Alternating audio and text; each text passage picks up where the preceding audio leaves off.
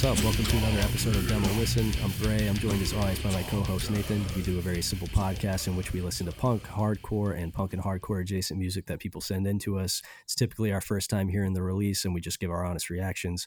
We're not critics. It's not a review show. We don't make a lot of value judgments about what we hear. We just like punk and hardcore, so we listen to it and we talk about it. We typically have 10 bands in the queue every week. We roll some dice and we get through between five and seven of them. Then we answer some messages, much to the chagrin of half of our listening audience and much to the Not- pleasure of the rest of them, evidently. Not if I have anything to What- do with what- it. Uh, oh, wait, wait, which? Oh, yes, they're right. Yes, because you deleted you deleted Yeah. them all last week. Yeah, I had to fucking drop in some elevator music and give a three minute explanation of why the fuck the the message section that we were about to launch into didn't exist. Yeah, I just forgot that I wasn't looking at my my own like email and just was deleting them as I was as I was done with them. Well, it's troubling to me that you just delete your email the minute that you get done reading it. Why would I want to? What do I want to hold on to it for? So I can go like, back and it- reminisce about that great email I got like you know two years ago. like if it's something that you need to like respond to or something i would hope that your initial reaction after immediately after reading an email isn't to like delete it that second you know No, like if I'm if I'm responding to it, I'll respond, and then when I'm done, you know, into the trash it goes. You know, forget it. Who gives a shit, right?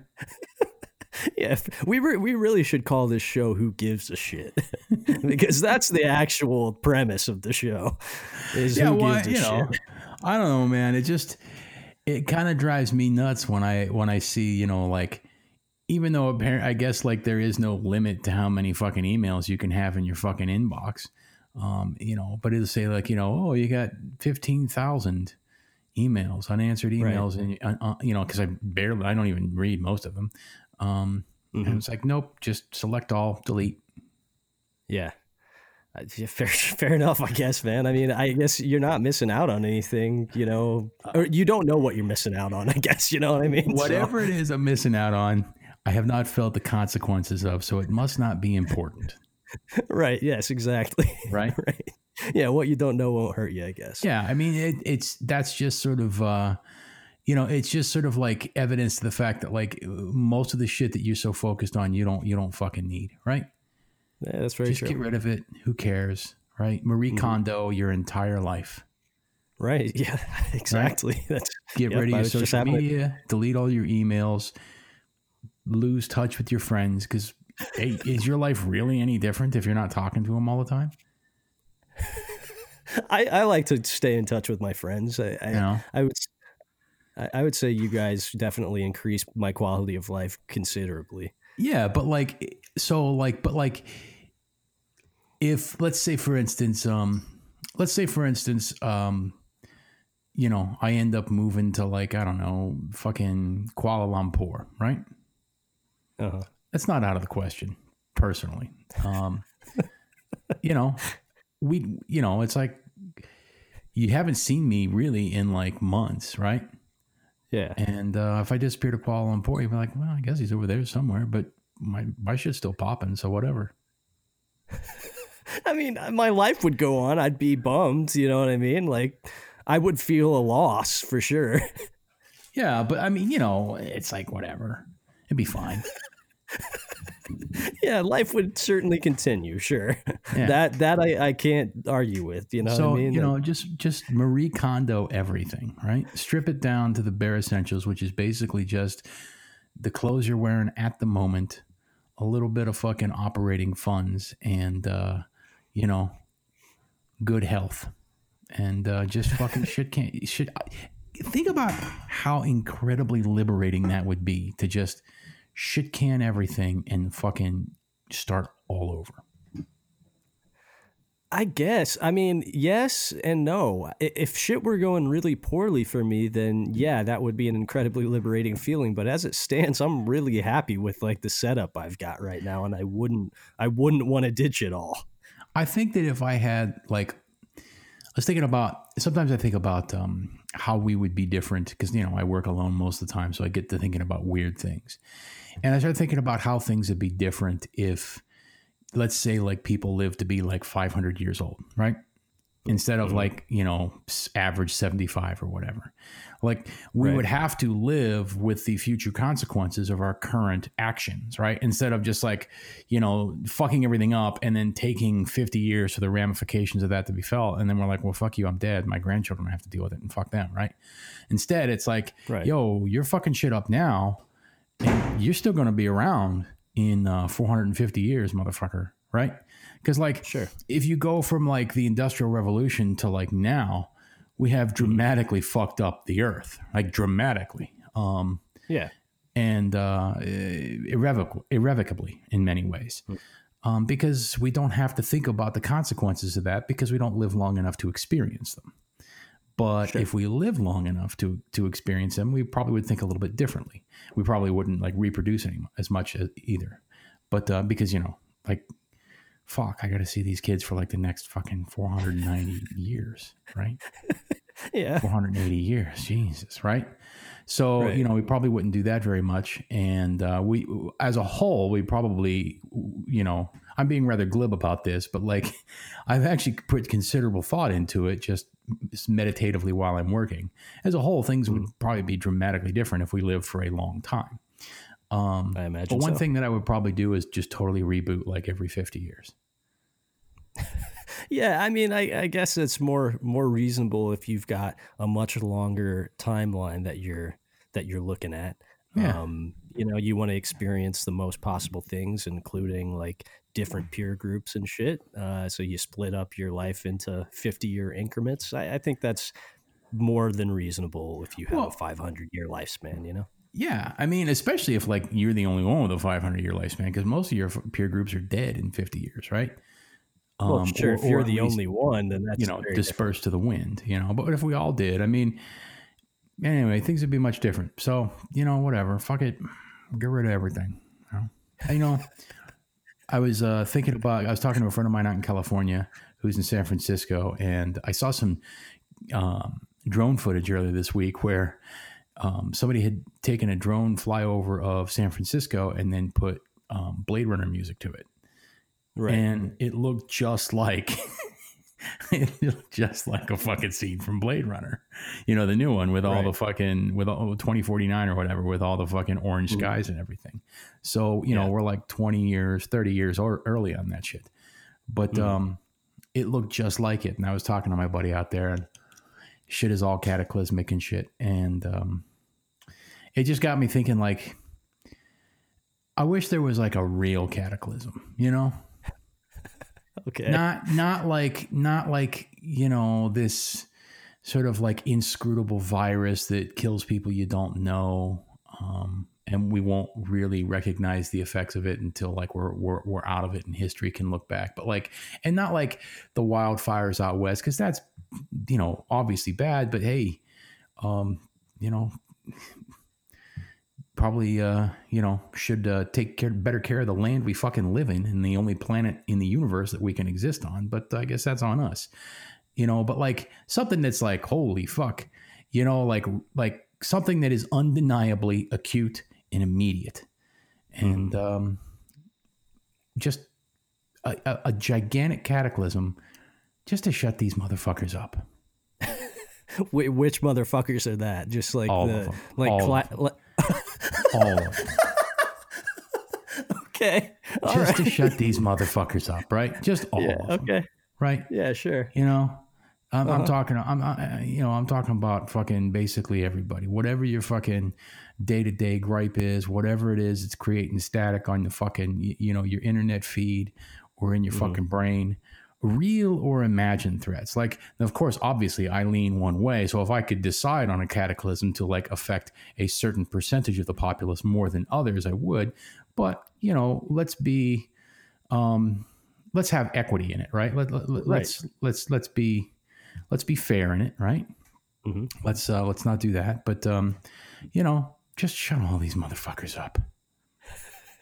You know, it's funny because there were some people that were recently lamenting that uh, they had not heard a good Nate wishing for cataclysm rant in a minute, and you you you gave it to him unprompted. So I'm sure we're gonna have some listeners that are really happy that you're calling for the death of billions this week. Yeah. I, I I'm not necessarily talking about the, the death of them, it, just the silencing of them, right? just just to silence them in horror and awe would be enough, right? Sure, yeah. I mean to Right, like you, shock them, you know, so that Mhm. like maybe you'd realize that like, like like I don't know, dude. I I am so fucking exhausted. I am so fucking tired of the internet as much as I don't participate on it bleeding into my everyday fucking life. Like like internet memes coming to life and becoming an actual threat in real life. You know what I mean? yeah, You know, like Yeah. like like um, you know, like I was reading about the fucking the the, the Boogaloo guys, right? Mhm. Yo, fuck off, man. You know what I mean? Fucking Sure, ins- yeah. insert gun, pull trigger, end life. You know what I mean? Right. Just fuck off, right? I, I just I'm so fucking tired. I'm so fucking tired of everybody's glib hot take and fucking meme manifesting itself as if it were some sort of fucking tulpa on the face of the earth. yeah. I think a lot of people feel that way for sure. You know? So give me something big. Give me something like that is undeniably cataclysmic just to shut these motherfuckers up. Yeah, I mean, I guess a little perspective being reintroduced into the psyches of the common person would probably not be an entirely unhealthy thing. Yeah, you know, I don't know, man. It's uh, it's just got me fucking. It, it's got my blood boiling. You know, it's it's just I, I can't fucking. eh, there's just so much fucking pent up, like anxiety. It feels like it feels like a the pressure builds and a boiling point builds culturally, right? And uh, you know, I don't know, man. It's just got me fucking. It's got me in a bad space. You need a you need you need a total media blackout for a while. I think, man. Well, I've been trying, right? I've been trying, but like, yo, I live, you know, I mean, I do live in Indiana and That's I do true, work in rural Indiana. And Yeah, that's true. we do have a major election in the next like 50 some odd days, right? Yeah, And so like I can't fucking escape this fucking cult that that that the rubes are all part of. And it it fills me to the gills with dismay. Um, there was there Yeah, was a li- there was a literal fucking monument to uh, the T Man in uh, Lagrange, Indiana. Like like like a 30 foot high fucking pile of of hay bales that had Yeah. like you know basically just like painted red white and blue with like you know mr t all over it and i'm like Mhm. jesus christ this is in the middle of fucking this this fucking shithole town that frankly no one would even fucking give a shit if it wasn't fucking here you stupid fucking rubes. You choose to live this backward goddamn life. You choose to be this way. Don't be shitty when you find out you're fucking behind the fucking times because you live out here in nowheresville shit fuck indiana. You fucking you fucking sister fucking motherfucker. I just get I, I don't know man. I would love i would love it if they were just gone. You know what i mean? Yeah. Yes, it would be the fucking best thing ever. I'm I'm inundated with that shit too because the vast majority of like thrifting that I do for my business is in small towns at this point because those are the places that aren't picked over. It's where I can get the most product for cheap and like it's it's Trump signs and uh, that sort of rhetoric everywhere I turn and it's um, no matter how long I live, I never cease to be shocked by people being so ready to like vote against their own interests. it's really mind blowing. You know, I don't yeah, know. I mean, I don't, I uh, don't, I don't want to steer this down like clear partisanship because I mean, I do clearly stand on one side, and let me tell you, that is uh, about as far end of the spectrum as you can fucking get. But like, Right. you know, I don't think I've ever been confronted with such a clearly delusional and like, I guess outwardly like proudly stupid and cruel uh, movement before in my life. I've never seen anything like this. I've never seen people like clamor on and cloy on to um, what is clearly a fucking empty fabrication of a human being. Um, Right, As yeah. if it's as, as this as if, and the only thing it is is like this this thing this thing that uh, we cannot we have not been able to fucking escape every day for four years. This fucking thing is an avatar for the true selves of a good fucking portion of the country. And where we live, virtually fucking everybody.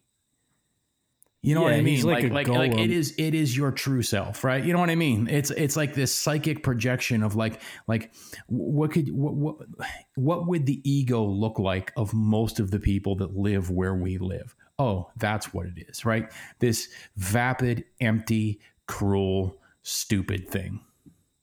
Yeah, he's he's like a golem propelled by human avarice. Yeah. So you know uh, what? Fuck it. I'll take my chances. Just give me a Texas-sized fucking asteroid right in the middle of this goddamn country, right? okay. I mean, Texas size might overdo it because that'd probably kill everybody. Yeah, yeah, I think that'd kill everyone. You know, Rhode Island. You know, Yeah, Rhode that- Island. Yeah, sure. right? Fucking Allen County, Indiana. Plant that fucker right down. You know, plant it dead square uh, in like the geographic center of the Midwest. Boom. See you guys. Mm-hmm. Right? I'm probably going to be with you, but uh, Right. Fuck it. Um, I will. Uh, I'll die laughing as the fucking ashes fill my lungs. Yeah, fair enough, man.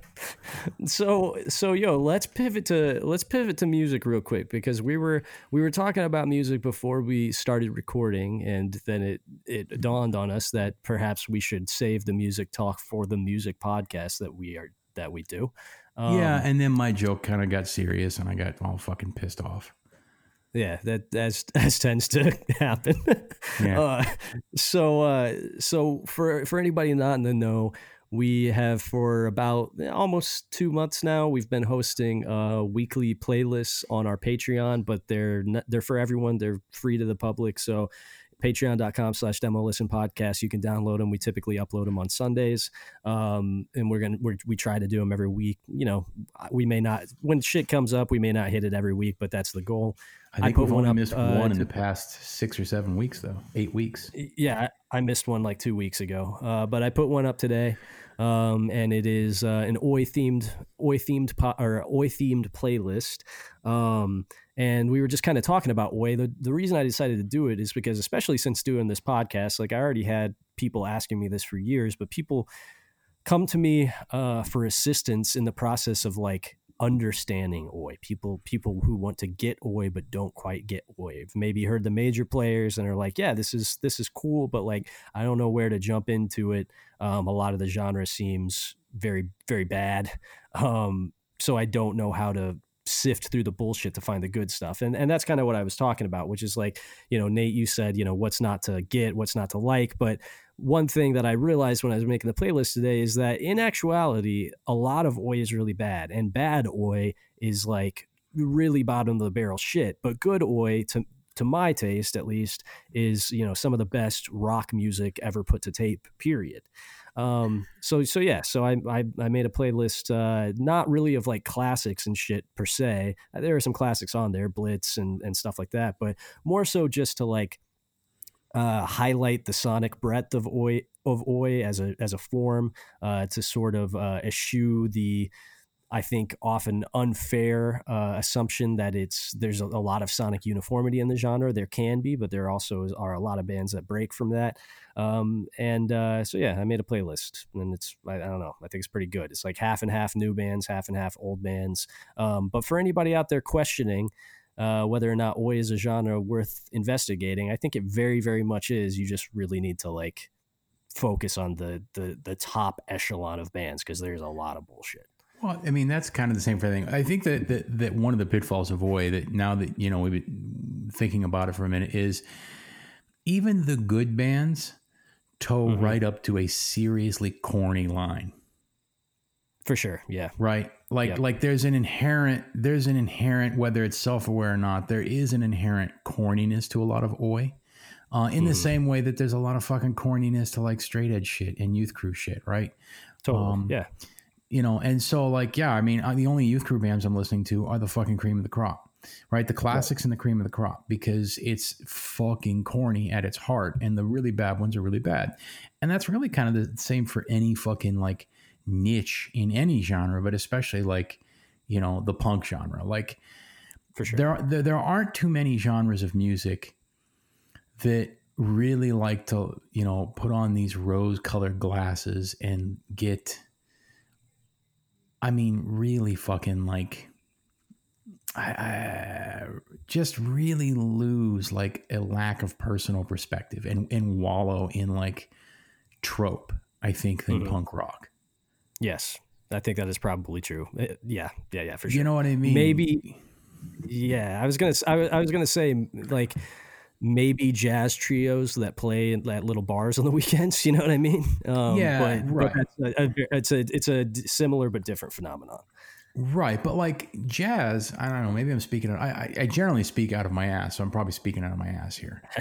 But like, by and large, you know, to actually like play jazz, like I, I, at least it's it's sort of generally thought that like you know what you're fucking doing with your instrument. Oh, right? definitely. Yeah, certainly. You, Yes, you know Right. what you're doing, and so like musicianship takes center stage with jazz, but that's not always the case with punk. And with with Right. punk, in fact, musicianship nine and, and a lot of the best stuff takes a fucking back seat to image and and uh, style, right? And right. a lot of times, like the worst punk rock, because it doesn't have musicianship, because no one get. I, I don't. I don't give a shit if you're a guitar fucking virtuoso. Can you play a fucking banger riff? Right. That's what I give a shit about. Um, Right. But it like it be, when it can't keep up musically, it doubles down on like the image and the style, and then it becomes extremely fucking corny. Yes, that is very true. I You think know? that's a that's a very accurate observation for sure, and and it applies doubly to, as you said, Oi and like Youth Crew in a particular, uh, a few other specific uh, niche subgenres of a subgenre for sure. Yeah, and and like of those, like also too, despite all its outward appearance of like you know masculinity and macho, oi is one of the biggest fucking crybaby genres of fucking punk rock. That that is definitely true. Yes. Right. I mean, like those, eh, virtually every single Oi song is crying about how fucking tough it is being the working man or some bullshit like that. Unless it's talking about it's it's almost like country music. Country music has like, I love my daddy and my mommy and I love my Jesus too. Or I sure love my wife and living out in the country and this is how we do because we's real simple folk. Or it's who me and the girls are going out and getting fucked up and we're getting wild because that's how we do it in pickup trucks. Like those are the three themes of fucking country music, right? Oh, and then like yeah. good old America, good old Uncle Right. Sam dying for our freedoms overseas. Gotta love Uncle Sam. Like that. Those are the tropes in country music. And like in fucking Oi, it's like, you know, the working man in the streets. And but every single fucking song is about fronting or being a crybaby about how hard your life is. Or, it's kind of the same shit as country, honestly. Yeah, that's what It's I mean. That kind was of my the- point. Yeah, yeah. It's uh, they almost are completely parallel thematically. Right. Um, yeah, the the, the Yeah, of being a working man, loving your country. yeah, there's um, definitely there's definitely a lot of fucking jacking off over the flag to whatever your country is in Right, Oi yeah, music. And yo, you know, I don't give I don't care what you do, what floats your boat, but man, jacking off over the flag is about as fucking lowbrow and dumb as it fucking gets, right? Like that is Yeah. utterly detestable. yeah, for sure. Uh, 100%. you might you might you might want to get rid of that. we'll, see. we'll see how I'm feeling when I'm editing it.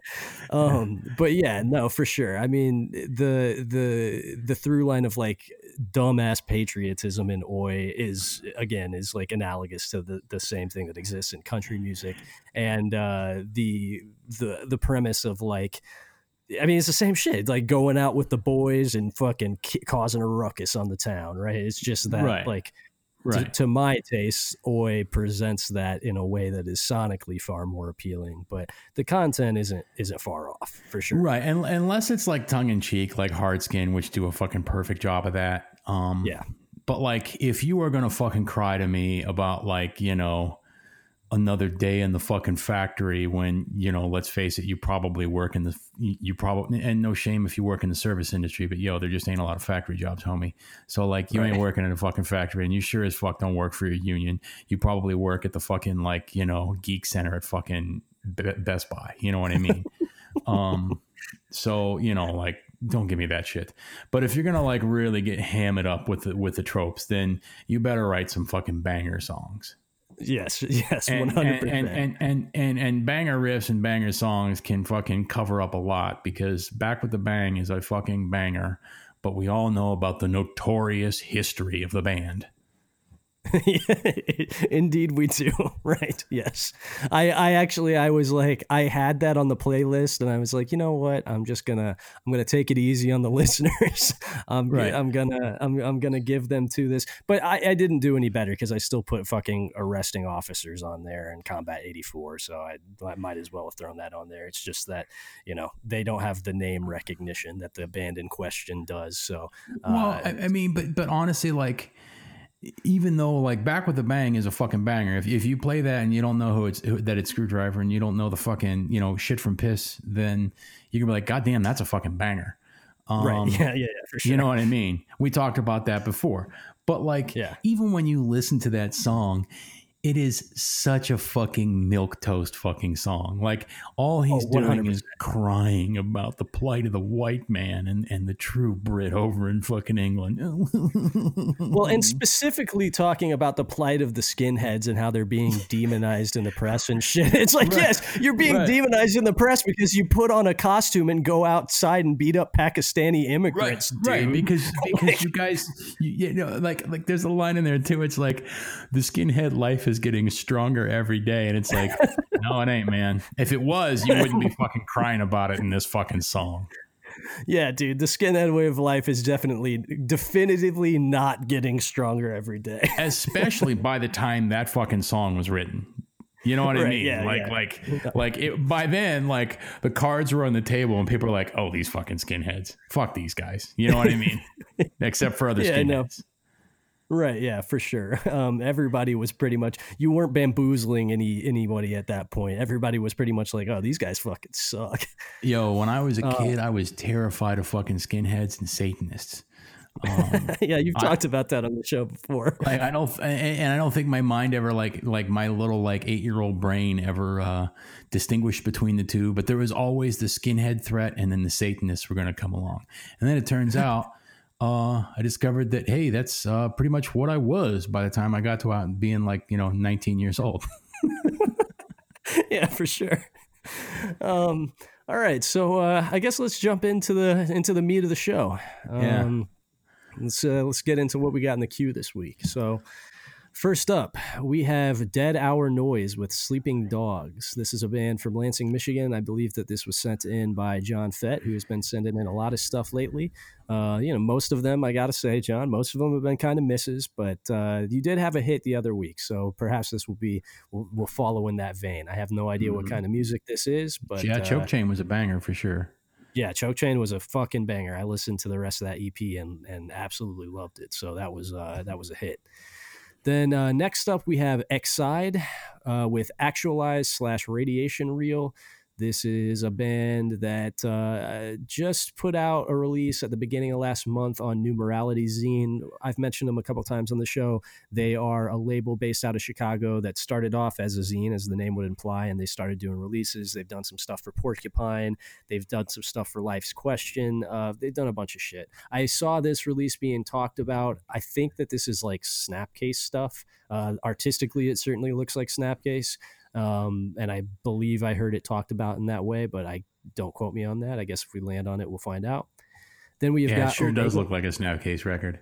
Yeah, it really does. I mean, the font is like I think it's Yeah. literally the Snapcase font. Yeah, Then we've we've got Omega Point with no answer. This was released in October of last year. Uh, I think that this was maybe a, a Ryan Donahoe submission, but I could be wrong about wrong about that. Um, artistically, it looks dope. It looks like a Waste Management album cover or something. Then we have got Real Trouble with their Proving Ground Proving Ground demo. I think that this was sent in by one of the members of Old Ghosts, maybe. I want to say no, no. They sent in Dry Socket, which is another one later in the queue. Okay, so I don't know who sent this out. I'm gonna start writing them down so I don't. I because like going back and navigating through the email to find it out makes the show shitty because I have to like pause and look. So I'm just gonna write and- down. And, and if you submitted this and you're like, I don't know who submitted this, they're probably like those motherfuckers. You know what I mean? yeah, You well, want you want to get. yeah, for I, I've heard this. I think this is okay, but we'll wait till we get there. But I've heard this. Okay. It got lost right, in the yeah. mix of everything else, but um, I remember that artwork. Okay, word. Um, that, so next up we have Dry Socket, which was sent in by uh, one of the members of Old Ghosts, one who is I, I can't I, can't remember your name off the top of my head. We get a lot of submissions, homie. I'm sorry. Um, he, he sent in a few releases. Uh, said that it's been in his uh, rotation regularly for the last couple months. Came out in May of this year. Uh, they are a Portland, Oregon-based band that yeah, I don't know anything about. I have not uh, not seen this name dropped anywhere else. Then we've got uh, an old an old familiar name, Fatties. They released a Mm. new single, "Too Fat to Run." Um, Orlando, Florida-based punk band who uh, took us by surprise when, with their morose lyrical content the first time that yeah, we uh, yeah. the the laughing clowns that they are. I mean, the crying clowns that they are. Yes, indeed. Um, and Fatty Hearst has, has been one of our most consistent, uh, one of our most consistent callers. Uh, then we have got Reaching Out with their uh, self titled demo. This is a new band from New Jersey. A few people sent this in. Um, I know a few of uh, our New Jersey correspondents, including the famous uh, Anthony from Gel. Um, this is, I think, young, like young, maybe high school age or just out of high school age kids playing like straight edge hardcore stuff that uh, a few people told me was really solid, especially for kids of their age. Then we have got Powerface with Door Slammed Shut. This is a band from Stockholm, Sweden. Um, I can't remember who sent this in. The artwork looks very sick. Don't know anything about it. Uh, well, I, Then we- I I know I know about Powerface, so um, pretty good. So we'll, I'm sure this will Uh, probably be right in line. I have actually, I don't think I've actually listened to Powerface. Did we have Powerface in the show before with that last EP, or did I just tell you about it because in the like the the, the promo tape 2020 that came out in March, uh, or Mhm. maybe it's the Face the Power, but I think it's the promo tape. But they have a they have a um they have a they have a song where they open up they like there's a guitar ring out and uh the singer goes power face and like says the name of the band in the song which is uh, a big swing and it totally fucking worked That's Um, sick. I don't, I do not believe we had them on the show. No, I, do, I don't Okay. recall that. anyway this Um, is a pretty dope band so i'm sure this is pretty good Okay, sick. Um, then next up, we have got Haircut with Cake. This is a band on 11 p.m. Records, so it's probably good because pretty much everything that 11 p.m. puts out is good. well i've i i uh have pre-ordered this and there was a track prayer for a little girl on my last playlist so Oh, sick. Oh, yeah, yeah, yeah. That song was fucking dope. Yeah. Um, so there you go. Uh, I already know this is good, but uh, you know, if we land on it, we'll uh, we'll listen to a different song because that's the only track that I've heard, and uh, it was indeed a, a fucking banger. And then last up, we got uh, we got a return from the queue last week, Super Crush with Soda Pop. I threw this back in the queue because uh, Mark from this band actually emailed us and uh, said he was a big fan of the show, and that uh, if we could throw it back in the queue, he would be stoked. He uh, he said he was glad to learn that I was a fan of it and was uh, kind of hoping that Nate tears into this. I think I think it could go either way because it's it's it's power pop that for me sits like right in the perfect sweet spot, but maybe a little too saccharine for your taste, Nate. Uh, I guess if we land on it, we'll find out. Um, but yo, shout out to Mark who's uh, who fronts this band. Uh, I've been a big fan of of shit that Mark's been doing for easily 15 years now. He was in Go It Alone. Um, he does a, a solo thing that he's been doing for like 10 years called Night Prowler. Um, Nate, I know I showed you that tape a few years back when it came out, Stalin's Boots. Um, still probably one of my favorite hardcore Mhm. records to come out in the past five years easily. Dude was in Black Breath for a minute. Uh, he was in Devotion. Uh, if you're a fan of if you're a fan of Super Crush, I know he was I think briefly in a band called Modern Charms right before that. That was a little bit more shoegazy.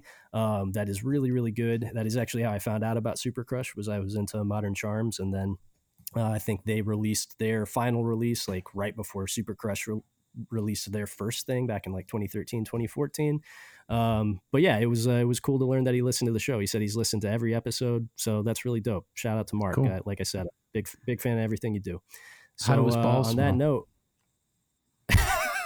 I knew I knew you were gonna fucking I knew you were gonna fucking say I can't say a single nice thing about somebody on this show without you saying I'm fanning their nuts. Um so on that note, let's roll the dice and see what's up first. all right eight All right. Uh eight is power face. So, like I said, I don't think I, I, I do not believe that I have heard this band. Um, the uh, their newest release is Door Slammed Shut. Just came out at the end of August, and they are based in Stockholm, Sweden. Uh, let's see, this release four songs. Um, the last song on here is uh, eponymous. So Mhm. our our weird rule that we have for the show is that we always check out the eponymous track. It's the longest Um, track, so so, it's probably maybe a little slower tempoed. Well, you know what I mean. It's not a real rule. It's just a thing that we say that we have arbitrarily decided to do. So, But that's how rules start, right? right. But I hate rules and I think they suck. Well, you know what? We're sticking to it. Um, okay, fair enough. All right, so we're going to listen to Door Slammed Shut off of the release of the same name by Stockholm, Sweden's Powerface.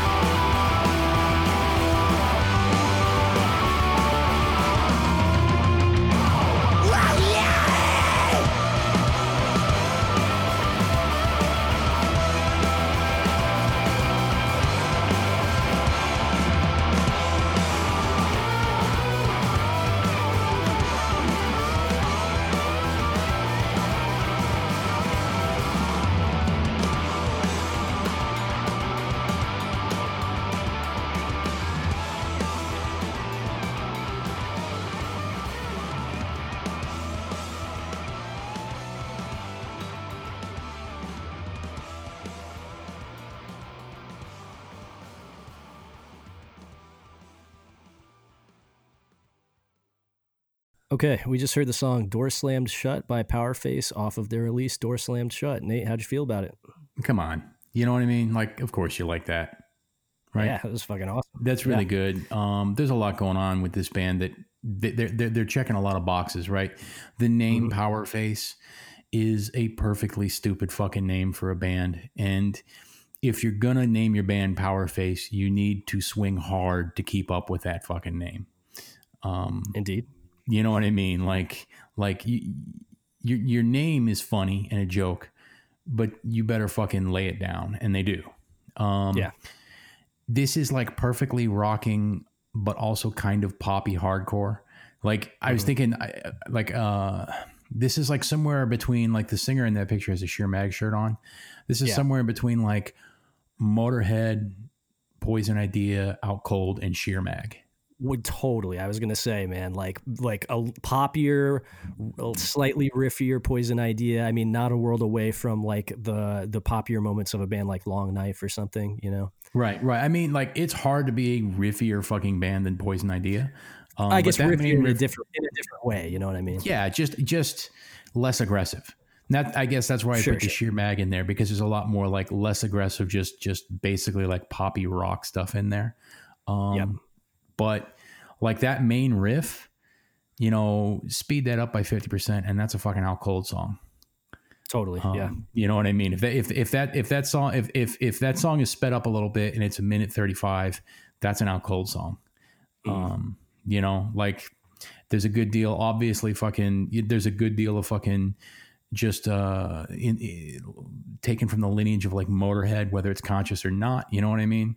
Um, Yep. Yeah, that's just fucking good. And the artwork is the other box that it that it checks to because the Power Face logo is dope, and then the artwork is always uh, appropriately um, lo-fi. Indeed. Yeah. Yeah, man. I, I gotta say, I'm, I'm with you on all fronts. It, it does check every box. The uh, the shitty but awesome hand drawn artwork, the name, uh, and obviously, you know, the sound. That that did not feel like three minutes. I could have listened to that riff for another minute and have not not have gotten bored of it at all. Um, Right. It, it was great. The vocal delivery is uh, is kind of goofy but awesome. Um, yeah, there's like a mush mouth, like a mushy sort of slurriness to the like like I I, I almost want to like like he's I don't know like I don't know chewing on like a, a fucking Panera bread bowl when he's trying to sing in between bites. yeah, indeed. Um, but yeah, that that was fucking great. Yeah, the first thing I thought was like, okay, cool. There's this is obviously in the lineage of uh, Poison Idea. Um, this is uh, you know taken like I said, it's it's not not a world away from like Long Knife, obviously in the lineage of of Poison Idea as well. But they definitely experiment with um, some some popular elements here and there. I think this is doing a very similar thing and it's uh, landed in a sweet spot where it just sort of um, I don't know, it just kind of offers up to me everything that I that I love about about music. Really, I, I don't know, I, you know, I don't want to I don't want to suck its dick too hard, but uh, but yeah, I mean, there's just nothing about this that I that I don't like. This is No. this is the this is the kind of shit that that made me interested in in punk music. Um, from from jump you know what i mean this is just it's energetic it's fun it doesn't take its t- itself too seriously but it's good enough to be a little bit goofy it rips the tempo is good the riffs are fucking great i mean it's just it's really fucking good And, and another strong point about it is, which I always think, it, you know, I think I've mentioned before. I'm sure I have. Maybe I just said it explicitly, but like, timeless hardcore punk is better than stuff that can be pinned down to a certain date. Because even though there are definitely fucking like, you know, there are definitely plenty of fucking eras in hardcore that put out like and, and punk that put out like undeniably fucking good shit, right? 90s victory record mm-hmm. catalog, right? At the same time, yep. you can really pin it down to a specific date, and anything that is sounding like that just almost it, it's it's it's just fucking nostalgia. You know what I mean? Right. For a lot of people. Yeah. Um, whereas this, if you heard this in fucking, you know, 1986, it'd be dope. You know what I mean? Right. Um, this is this this is that that timeless formula that uh, you know has spanned 40 plus years now. Yeah, no, for sure. Speak, speaking of 1986 and that era too, to shout out uh, a a very um, under discussed band that I think this also draws a lot from uh, Raw Power.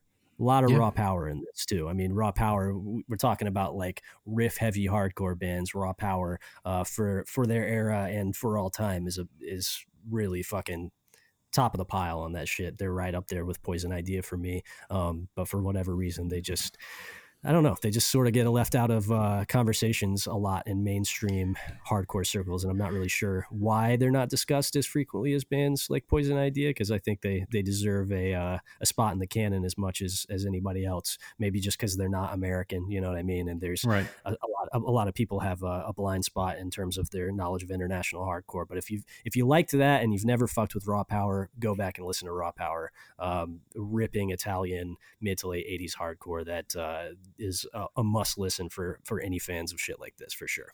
Yeah, for sure. Um, another thing in that song, which is un- an undeniable fucking like you can call it a trope, you can call it a gimmick, you can call it whatever you want to call it, but the fucking I, I could listen to like a nice fucking bass line and fucking driving toms endlessly. Yeah, same man. I mean, like I, I, I was thinking about this the other day. There aren't too many like there aren't too many things that can, that you can put into a song that no matter what will fucking turn heads, and like like immediately, right? It, it- that that that driving tom with the bass, it seems to be across fucking punk genres. You will you will turn heads if you put that in a fucking song. It's like it, it it's like it scratches some some like Jungian chord in everybody's brain. You know what I mean? It, it, it brings up it's it's the sounds of survival. It's the sounds of uh, victory uh, as you uh, lay over the smashed face of your uh, fellow cave denizen, right? And then the fucking howling of your tribe as they bang away in logs and shit and grunt. You know, there's like something deep seated about the the the the, the, uh, the tom beat with the fucking bass line. I think I no, I agree for sure. There was that uh, there was that the that and the like oof accentuating at the end of a fucking good good verse or a good bar and uh Mm-hmm. A lot of times like a pick slide Yeah, yep, yep. Uh, yeah, there there was a thread in the Facebook group the other day that was, you know, somebody uh, posed the question, what what gets you what gets you moshing every time without fail, and uh, that was my immediate answer. You know, if you, you you give me you give me like the uh, the halftime tom and snare beat with like a fucking catchy hard bass line, and I am immediately kicking through people's chests. And it doesn't Um, and matter I've- where it is in the song beginning middle or right. end. yep. And and i've said the same thing about uh the the aforementioned ooh uh I, I say in total honesty no jest no hyperbole in this. I think that the first time that i heard tom warrior do that on a celtic frost track it informed more about my preferences moving forward in music than some bands' entire records. And I say that with the utmost honesty. Like the first time I heard that, I had such a primal, instinctual reaction to it. It set off a part of me that like I could never turn off after that. It was just Yeah. like that flip or that that that switch was triggered, that switch was flipped, and it's it's permanently on now. Um, Yeah, yeah. I don't know, man. it's the perfect accent to like a fucking it's the perfect accent to uh base almost almost any fucking like like riff just you, you can overdo it you don't want to overdo it but but with the right time the appropriately placed you know you know crush or yeah you know what i mean Yeah. yeah Mm-hmm. and dude the fucking damn buster right don't Yep. you wish you were the first person to coin damn buster vocals I, I do indeed. Yes. You know what I mean? Like fucking hell, the genius of Thomas G. Warrior at 17 years old. I know, man. Right? to say, yeah, to say damn buster vocals, right? yeah, yeah, dude. Incredible, man. The man, the man was a pioneer on uh, on several fronts in a way that most people will never even begin to brush against. You know. No, he you you you look at those pictures like well, the first half of Celtic Frost career because no one wants no one wants to fucking look like they did on Vanity Nemesis or fucking you know Cold Lake. Cold Lake. Nobody wants to look like that. Um, Yeah. not- not in your right fucking mind, right? Um, Right. But when you look at those early pictures of Celtic Frost, especially the fucking Hellhammer pictures, you fucking wish you were that fucking cool. yes, one hundred percent. Yep. And if you don't, then then I don't relate to you on a fundamental level in which in a way in which we'll never truly be close. Right.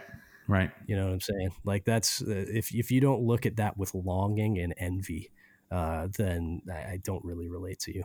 Yeah, you, you're not Ah. you're not of the same fucking breed as me. That's for goddamn sure. You know. yeah, for sure. Um, so yeah, that was uh, that was really fucking good. Any any band that leads us into a discussion about the uh, the enviable genius of early Celtic Frost is uh, is a winner in my book. So I will definitely go go back and listen to uh, the rest of what Powerface has to offer. Because I, I fucking loved that. That was a really strong start to the episode for sure, Yeah, they're a solid Uh, band. for sure. So uh, let's uh, let's roll the dice. Nine. All right, nine is Super Crush. So, Mark, you got your you got your wish. Uh, Soda Pop, their new single. I actually have not listened to this yet. Uh, or no, the Soda Pop is their new record. I'm sorry. The On the Telephone is the new single from that record.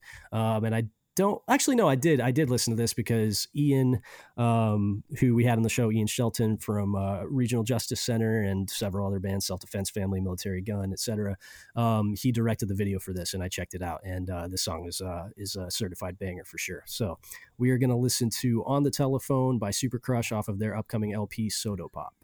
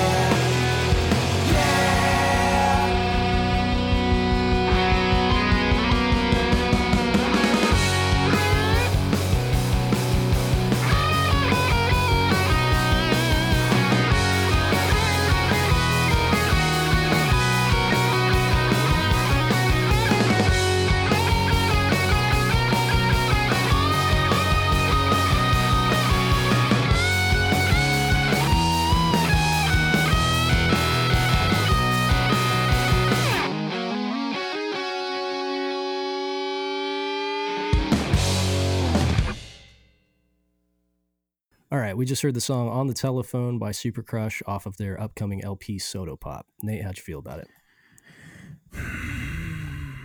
So obviously, Homeboy knows how to write a catchy song. He had the fucking tom and the bass in there, right? On that, what was that, the second or third verse?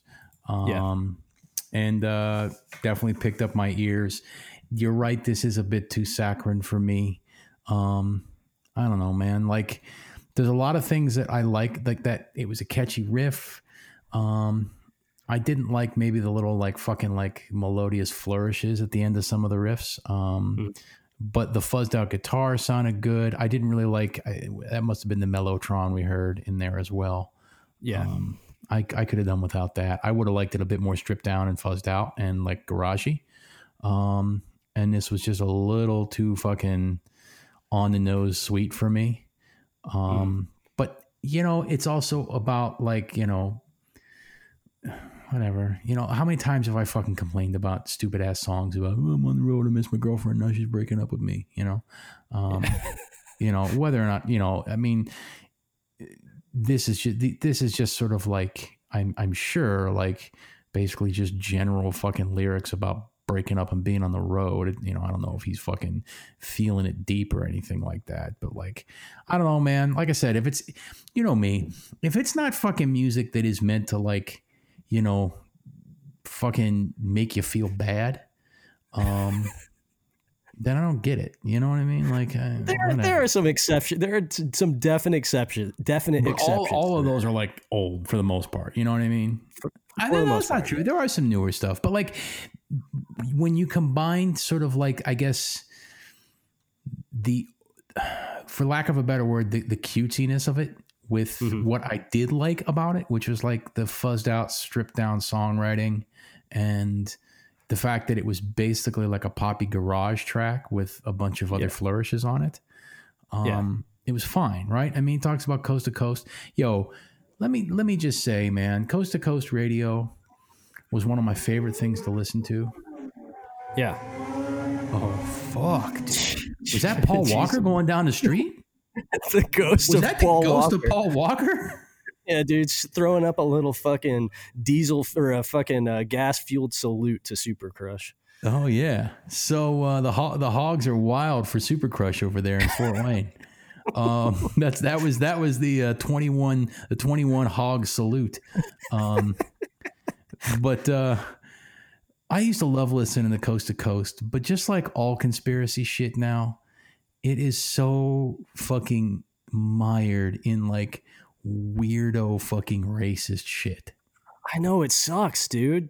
Doesn't we let the anti we let the anti Semites take take the fun conspiracy thought world away from us, and it fucking it sucks, man. we let we let the edge lords and the and the meme lords of 4chan ruin our good fucking time once again Yeah, man. They, right Ah, yeah, it really sucks. I'm not, like i, I used to love listening to coast to coast i used to love it when Mhm. my fucking girlfriend would break up with me because then i didn't have to go see her again um, you know like that's it, it's just the, those winsome days you know of uh of uh not giving a shit about anything um Yeah, and like being being all, up for like staying up to like four in the morning so that you could hear some maniac talk about aliens on AM radio, right?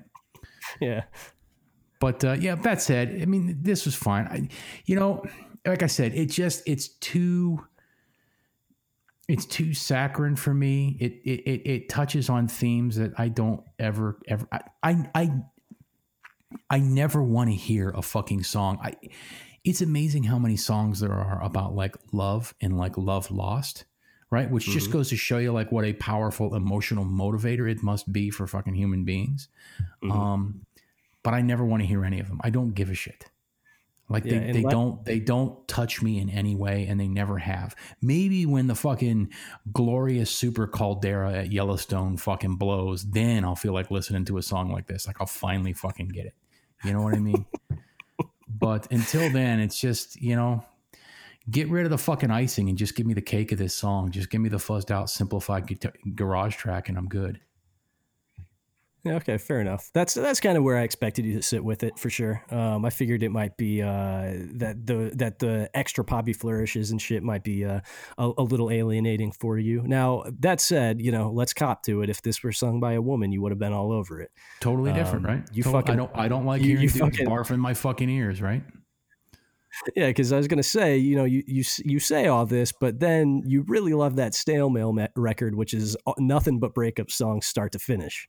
Yeah, but you know what? Like the rest of the record makes up for the fu- like. I don't give a shit about a dude crying about fucking breaking up. You know what I mean? Yo, dude, Yeah, that's well that's well documented. right? I mean, I barely give Yeah. a fuck about anybody crying about anything, right? But like, I just don't need to hear a fucking dude barf in my ear about how sad he is about something. yeah, fair enough. Um, so, uh, so yeah, you know, I don't, I don't have to say much more about this. Super Crush is uh, genuinely one of my favorite bands playing music in this vein. Has been for five, six years now. Um, really good shit. I mean, if this is your lane, this is probably the best band playing music in this lane right now, in my humble opinion. Uh, drawing influences from the pantheon of great pop, uh, power pop artists. Um, a lot of influence from uh, Sugar. It's very obvious in the thick, uh, the thick guitar tone and the huge riffs. Mhm. Um, you know, in, influences going all the way back to Plimsouls, um, you know, later iterations of that stuff, like the Exploding Hearts, all that shit finds its way into this, and I think is put together pretty masterfully. Mark's been playing in bands for a very long time. He obviously knows what he's doing, and uh, has arrived at something that uh, is is precisely to my taste uh, when you're speaking about power pop. So, uh, so yeah, I like this a lot. I don't have to say much more about it. I think it's really good. Um, band has plenty of fans, so you know they don't us big up in them isn't going to help them that much. I think this is a well well established enough band now that our you know however many hundred or so listeners are probably already hip to them. But if for whatever reason you weren't, um, this record is dropping next month, I believe, October 9th. So, uh, and I think it's up for pre order. So if you want to pre order it, if you like what you heard, there you go. Uh, so, uh, you want to roll the dice, see what's up next? Yeah, hold on a second. I got to close the blinds. The sun's in my eyes. So just, you know, okay. give me a minute. There we go. All right. Not the thermonuclear blast I want, but it is the one that sustains all life on the planet. So it sure is. All right. Uh, two. Okay. Two is Excide. That is E X C I D E.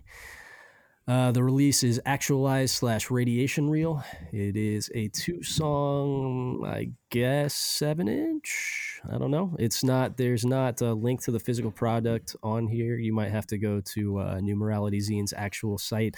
I know they do stuff in pretty limited releases, uh, or in pretty limited runs, rather. So I don't know, you know, if this is still up for grabs. They do, uh, they do, I know they've done like singles and stuff too. So this might be a single for all I know. Um, like I said, I've seen the band talked about, but I haven't listened to it yet. It, it certainly looks like some Snapcase worship. Um, I guess we'll find out if their uh, music is as on the nose as their art appears to be. So uh, let's just listen to the A side of uh, of this. Might um, as well. So so we're gonna listen to Actualize off of Actualize slash Radiation Reel by Excide.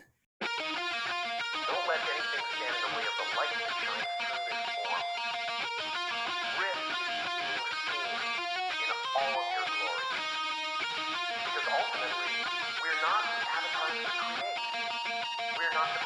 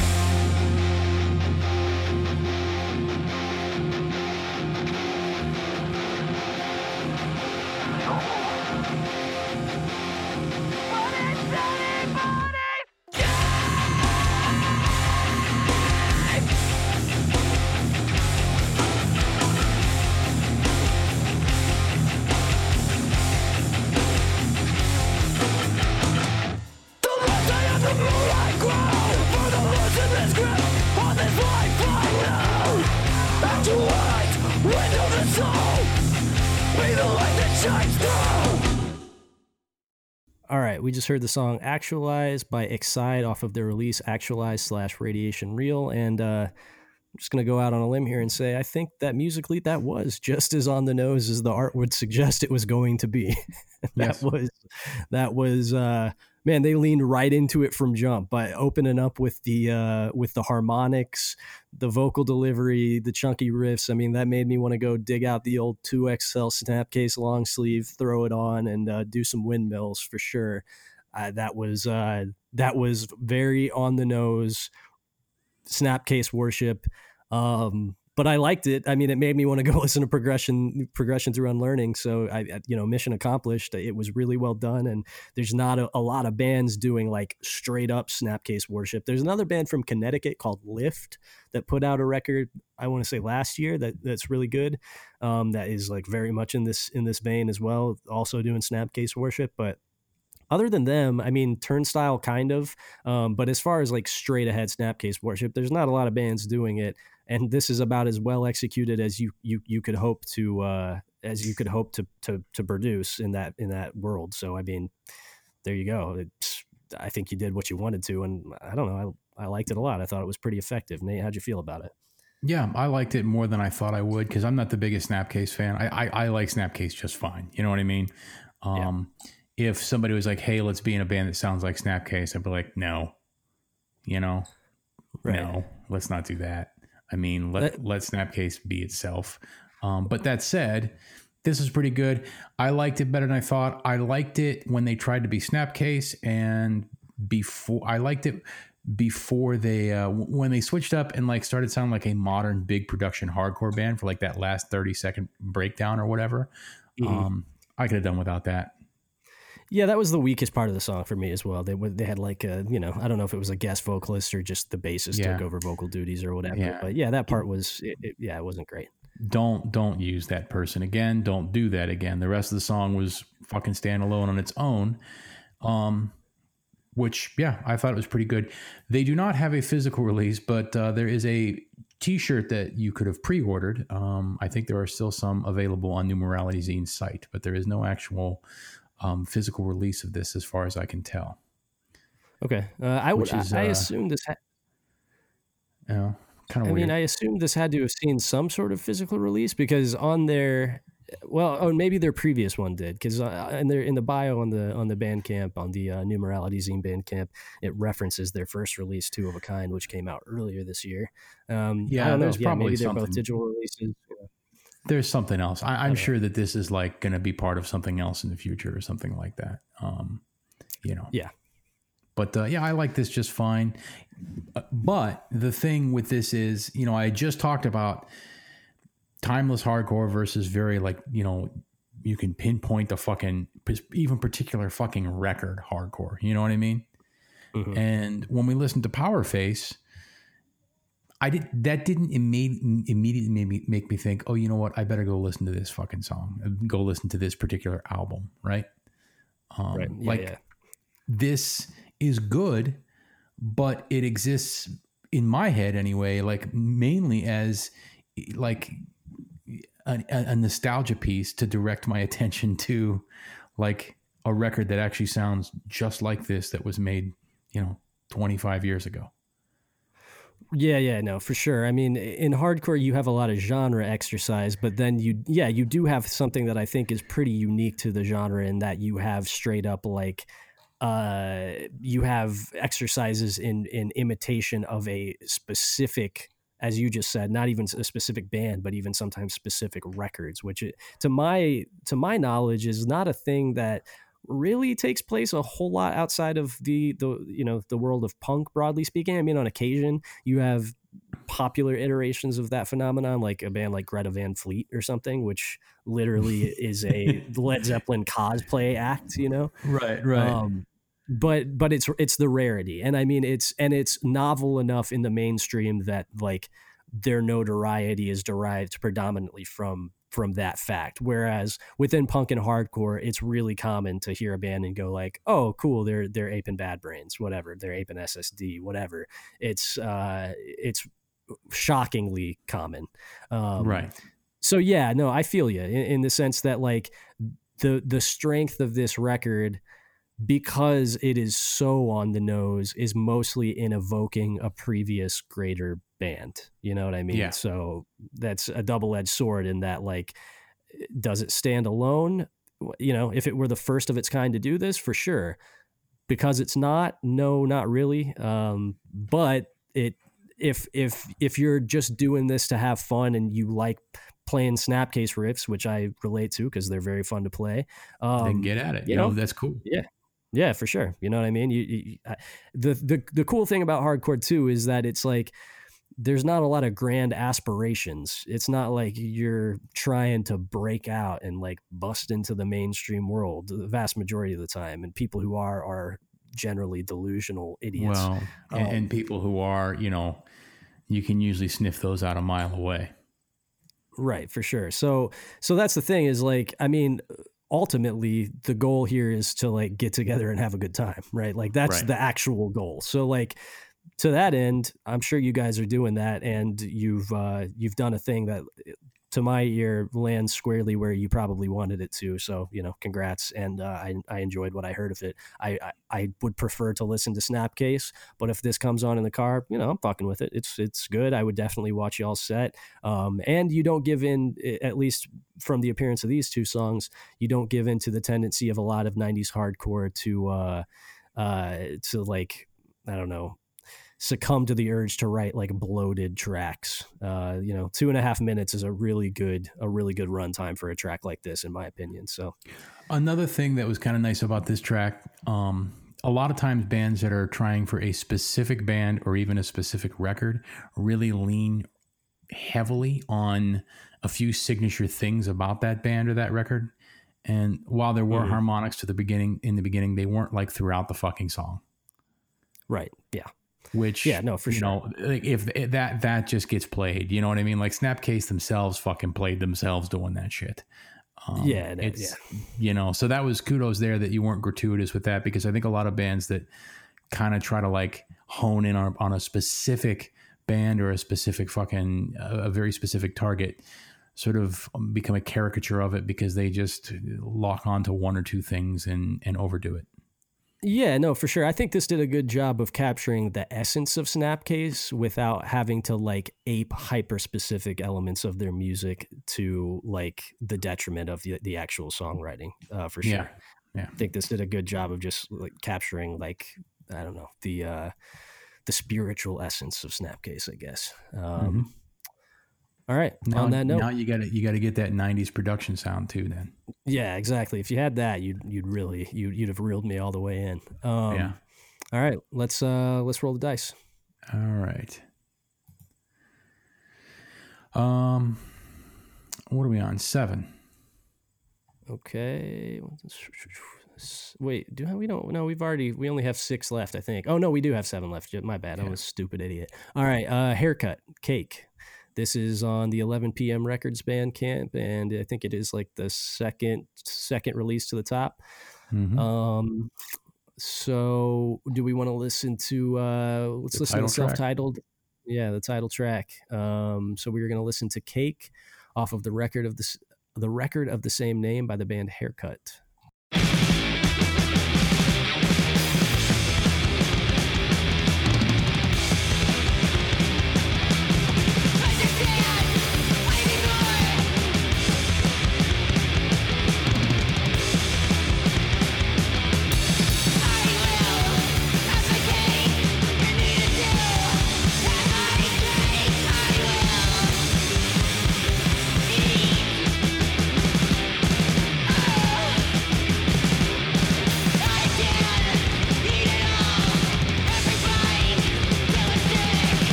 Okay, we just heard the song "Cake" off the record of the same name by the band Haircut, and uh, yeah, I don't know what sort of drooling idiot doesn't like that. I mean, what what's our our go our fucking battle cry? What's not to like?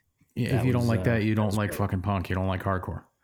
Right? Yeah, Right. exactly. Or your definition is so fucking twisted of what hardcore is that uh, you know your fucking mesh shorts are so far up your fucking asshole they're coming out your fucking mouth. yeah, yeah, for sure, man. I mean, that's just uh, I don't know. That's uh, yeah, it's, it's got all the elements that I like about punk and hardcore. Right? It's fast. Um, it's brief. It's uh, it's ripping. Um, the riffs are good. It makes me want to headbutt somebody. I mean, it's It's, the noisy. The, pro- the production is like perfectly noisy on that. Yep, yep, for sure. Um, yeah, this is great. Uh, I had heard the song after you mentioned it. It clicked. Uh, "Prayer for a Little Girl" that you put on the last uh, the last weekly mix that you did last Sunday, and uh, that track was a certified banger. So is this one. Um, we'll definitely pick this up. This is uh, yeah, this is fucking great. It's another another hit from uh, from 11 p.m.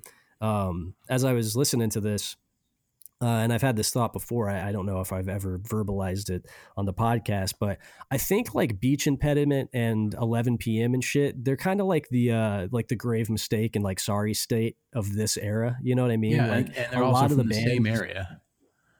Right, for sure. And, and a lot of the bands that they put out, in my opinion, are definitely the sonic successors of of all of the bands from that era that I fucking love, like Government Warning and shit like that. It's different, you know. It's not exactly the same, but I think it's in the same lineage. It's the same. It's the it's the next evolution. Like those bands were doing classic U.S. hardcore with like a slight update, and I think a lot of the bands on these rosters are doing that iteration of US hardcore with another slight update. They're like inserting just a little bit of post punk into it, just a little bit of weirdness into it, but not enough to derail it. It's still like essentially like ripping hardcore punk with just a little bit extra kind of dusted on the top to keep it fresh. Um, and uh, I, I think looking back, you know, in 10 years, 15 years or whatever, and kind of weighing like what labels were putting out consistently dope shit for this era. I think, I think Beach Impediment and uh, 11 PM are, are, are definitely going to be like at the top of the pile in that regard. Yeah, and and they've also put out. I mean, 11 p.m. also has that new Rolex, uh, which is Yep. re-recorded songs from like the the cassettes they had been putting out for a few years. But um, that's fucking that that shit is dope too. Looking at like the looking on 11 p.m. on- just on their like music on their Bandcamp, like there's not a single.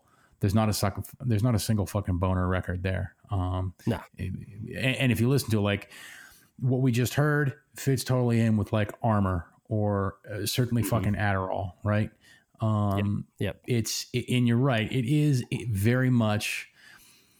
These are records that I would not be surprised to be like dollar bin bangers in ten years, Totally. Yep. right? Because everybody fucking liked them. Everybody fucking bought it up. And then you're gonna see when, when the you know kids that are fucking 21, 20, you know 18 to fucking 23 now start selling their collections because uh, they realize that uh, this is not the way to go, um, and it's just a, a waste.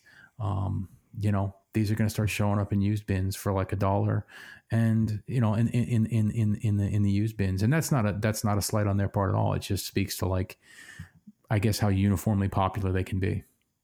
Yeah, for sure. Th- yeah, this I, and that's the other thing too is like I found uh, increasingly often that I see kids who I wouldn't necessarily associate being into this particular subsect of uh, hardcore and punk. Uh, generally enjoying a lot of shit that Beach Impediment and 11 PM puts out because it's just the quality is kind of undeniable. You know what I mean?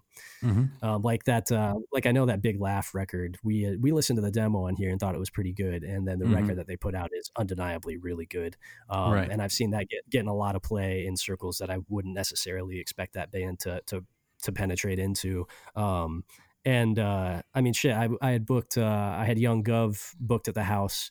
Um, who was, uh, you know, I was talking about Super Crush earlier. Another great, re- really great contemporary like power pop act. Young Guv, definitely. Um, I had him booked at the sh- the house for May, and I had to ca- cancel it, obviously. But um, Ben from that band asked for Big Laugh by by name, and they're for, all the way from Milwaukee. So, um, so yeah, I think I think these labels are putting out shit that at this point is kind of universally recognized as being really fucking good, even if it's not typically your lane. And this is, uh, you know, this is no exception. It's it's what I have come to expect from the uh, 11 p.m. catalog, and it's uh, it's really great. Yeah. So kudos. Already knew that was good. Um, you know, now I guess everybody else does too. Because Yeah, thanks sure. to us. Thanks to us. Thanks to us, that's right. We're we're doing God's work out here. You, once again, 11 p.m. You're fucking. You're fucking welcome, right? Yeah, that's right. I bet you would sell. you I bet you. I bet you sell one to maybe three seven inches thanks to us. So you know, Hey man, I've I've seen I've seen a lot of posts about uh, people picking up that Cold Brat seven inch that was specifically because of us featuring them on the episode. So I don't don't And who uh, submitted that to us? Was that was, that uh, was that uh, Anthony from Gel? Uh, yes, I believe so. Yeah, yeah, I think Is that was. is is from Gel his last name? yes, that's right. From Jill. Right. Yeah. Yeah. So so that's why we need to give credit to the people that submit this shit, right? Because we wouldn't know about Cold Brats if it wasn't for Anthony's prowess over there in New Jersey. Um, so, you know, hey, thanks to us, you're in contact with Anthony from Gel from New Jersey, and you can get into what he's listening to. So Yeah, there you thank, go. thank us later. or now. Uh, all right, let's uh let's roll the dice at least one more time. This might be a long one. We're Uh, already two. at like an hour and a half. So two. well, this okay. I think yeah, we're we got this is band number five, so Yeah, for sure. Um, and then we got we got messages to to tackle this week. We're really gonna do them. Okay. Um, okay, cool. I was hoping that we would land on this just because it it looks it looks very cool. Um, Omega Points. The Bandcamp is omegapointhc.bandcamp.com. Good name.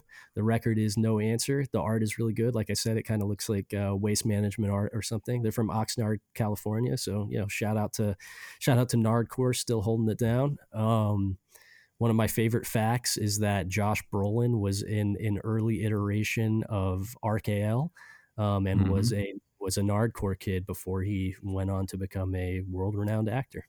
yeah. Uh, uh, uh, uh, uh, he he he went on to become a Thanos. he he did. He went on to become a Thanos. um, all right, so this is a six song release with not a lot of info about it, um, which yeah, fair enough. Uh, I guess let the music speak for itself. Um, the song that Title they have queued up, uh, no, the song they have, but the song they have queued up is disguised as shame. Yeah, but our So- rule is the title is title track.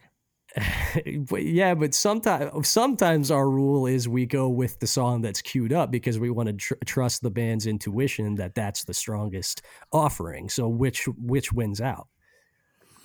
Um. Well, it does. It does speak pretty strongly when the band doesn't even have enough trust in their title track to put that the one as the one that they want to put up front, right? Right, or or the first track of the release. You know what I mean? Right. they They're like want- burying hey, it at the end, so hopefully you don't listen that long. Yeah, so they specifically want you to hear "Disguised as Shame." They think this best represents this release. So I think that's what we should do. Okay. All right. Let's do that. All right, all right. So we're gonna listen to "Disguised as Shame" by Omega Point off of their release "No Answer."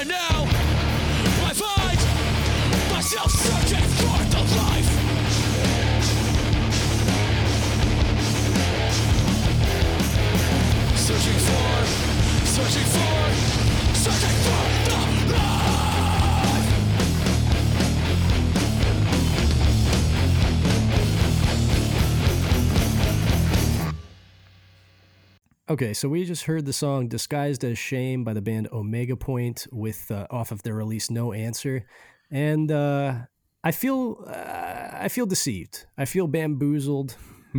yeah, Um, yeah. you know what I mean? Yeah, I was. Uh, if you asked me what I thought about this, I was just gonna go. You know, yeah. I, yeah. Like the artwork is sick. I, I think the name is pretty good. Um, I I I was expecting something. I don't know what exactly, but what I got was like, uh, you know, the favorite local opener in your city. You know, pick pick mid American city of your choice. Um, I don't know. This was not what I was expecting. I mean, it was fine. I've heard a lot worse shit, but it was just like really run of the mill kind of standard fare, uh, like mesh shorts, moshcore stuff. You know what I mean? It was like yeah.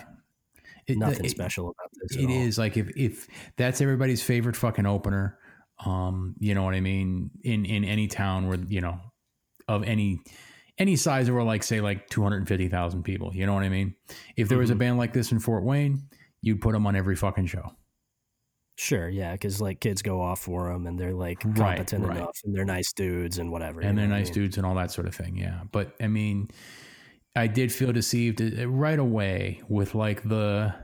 I was expecting something sharper and faster and meaner and cooler. Yes, Um, yeah, yes, yes, yeah, know definitely I mean? cooler. Yeah, yes, Like- yeah, because this is this is like the least cool iteration of hardcore for sure. It's one of them, man. It's one of them. It's you know, and and like. I always say I don't like to bag on people's fucking like words and thought processes that go into this song because hey, you know everybody's a fucking moron and everybody right unless you are like a handful of like people you're you are not a fucking poet and you write stupid fucking lyrics. You know what I mean? Sure. Um, Yeah, yeah. th- That's just the way it is, right? Yeah. Um, but like, listen, listen to this without reading it. Just listen to these words. Okay. This is like the refrain just before like the breakdown at the end, right? Mhm. Yeah. Forced to learn lessons through pain disguised as shame, and now you know nothing is ever written in stone. hmm That's a random. That's a random sentence generator, man. That that's a fucking. you know what I mean? Like seriously, forced to learn lessons through pain disguised as shame. That is as that is as as meaningless as any random fucking string of you know nouns, verbs, and so forth.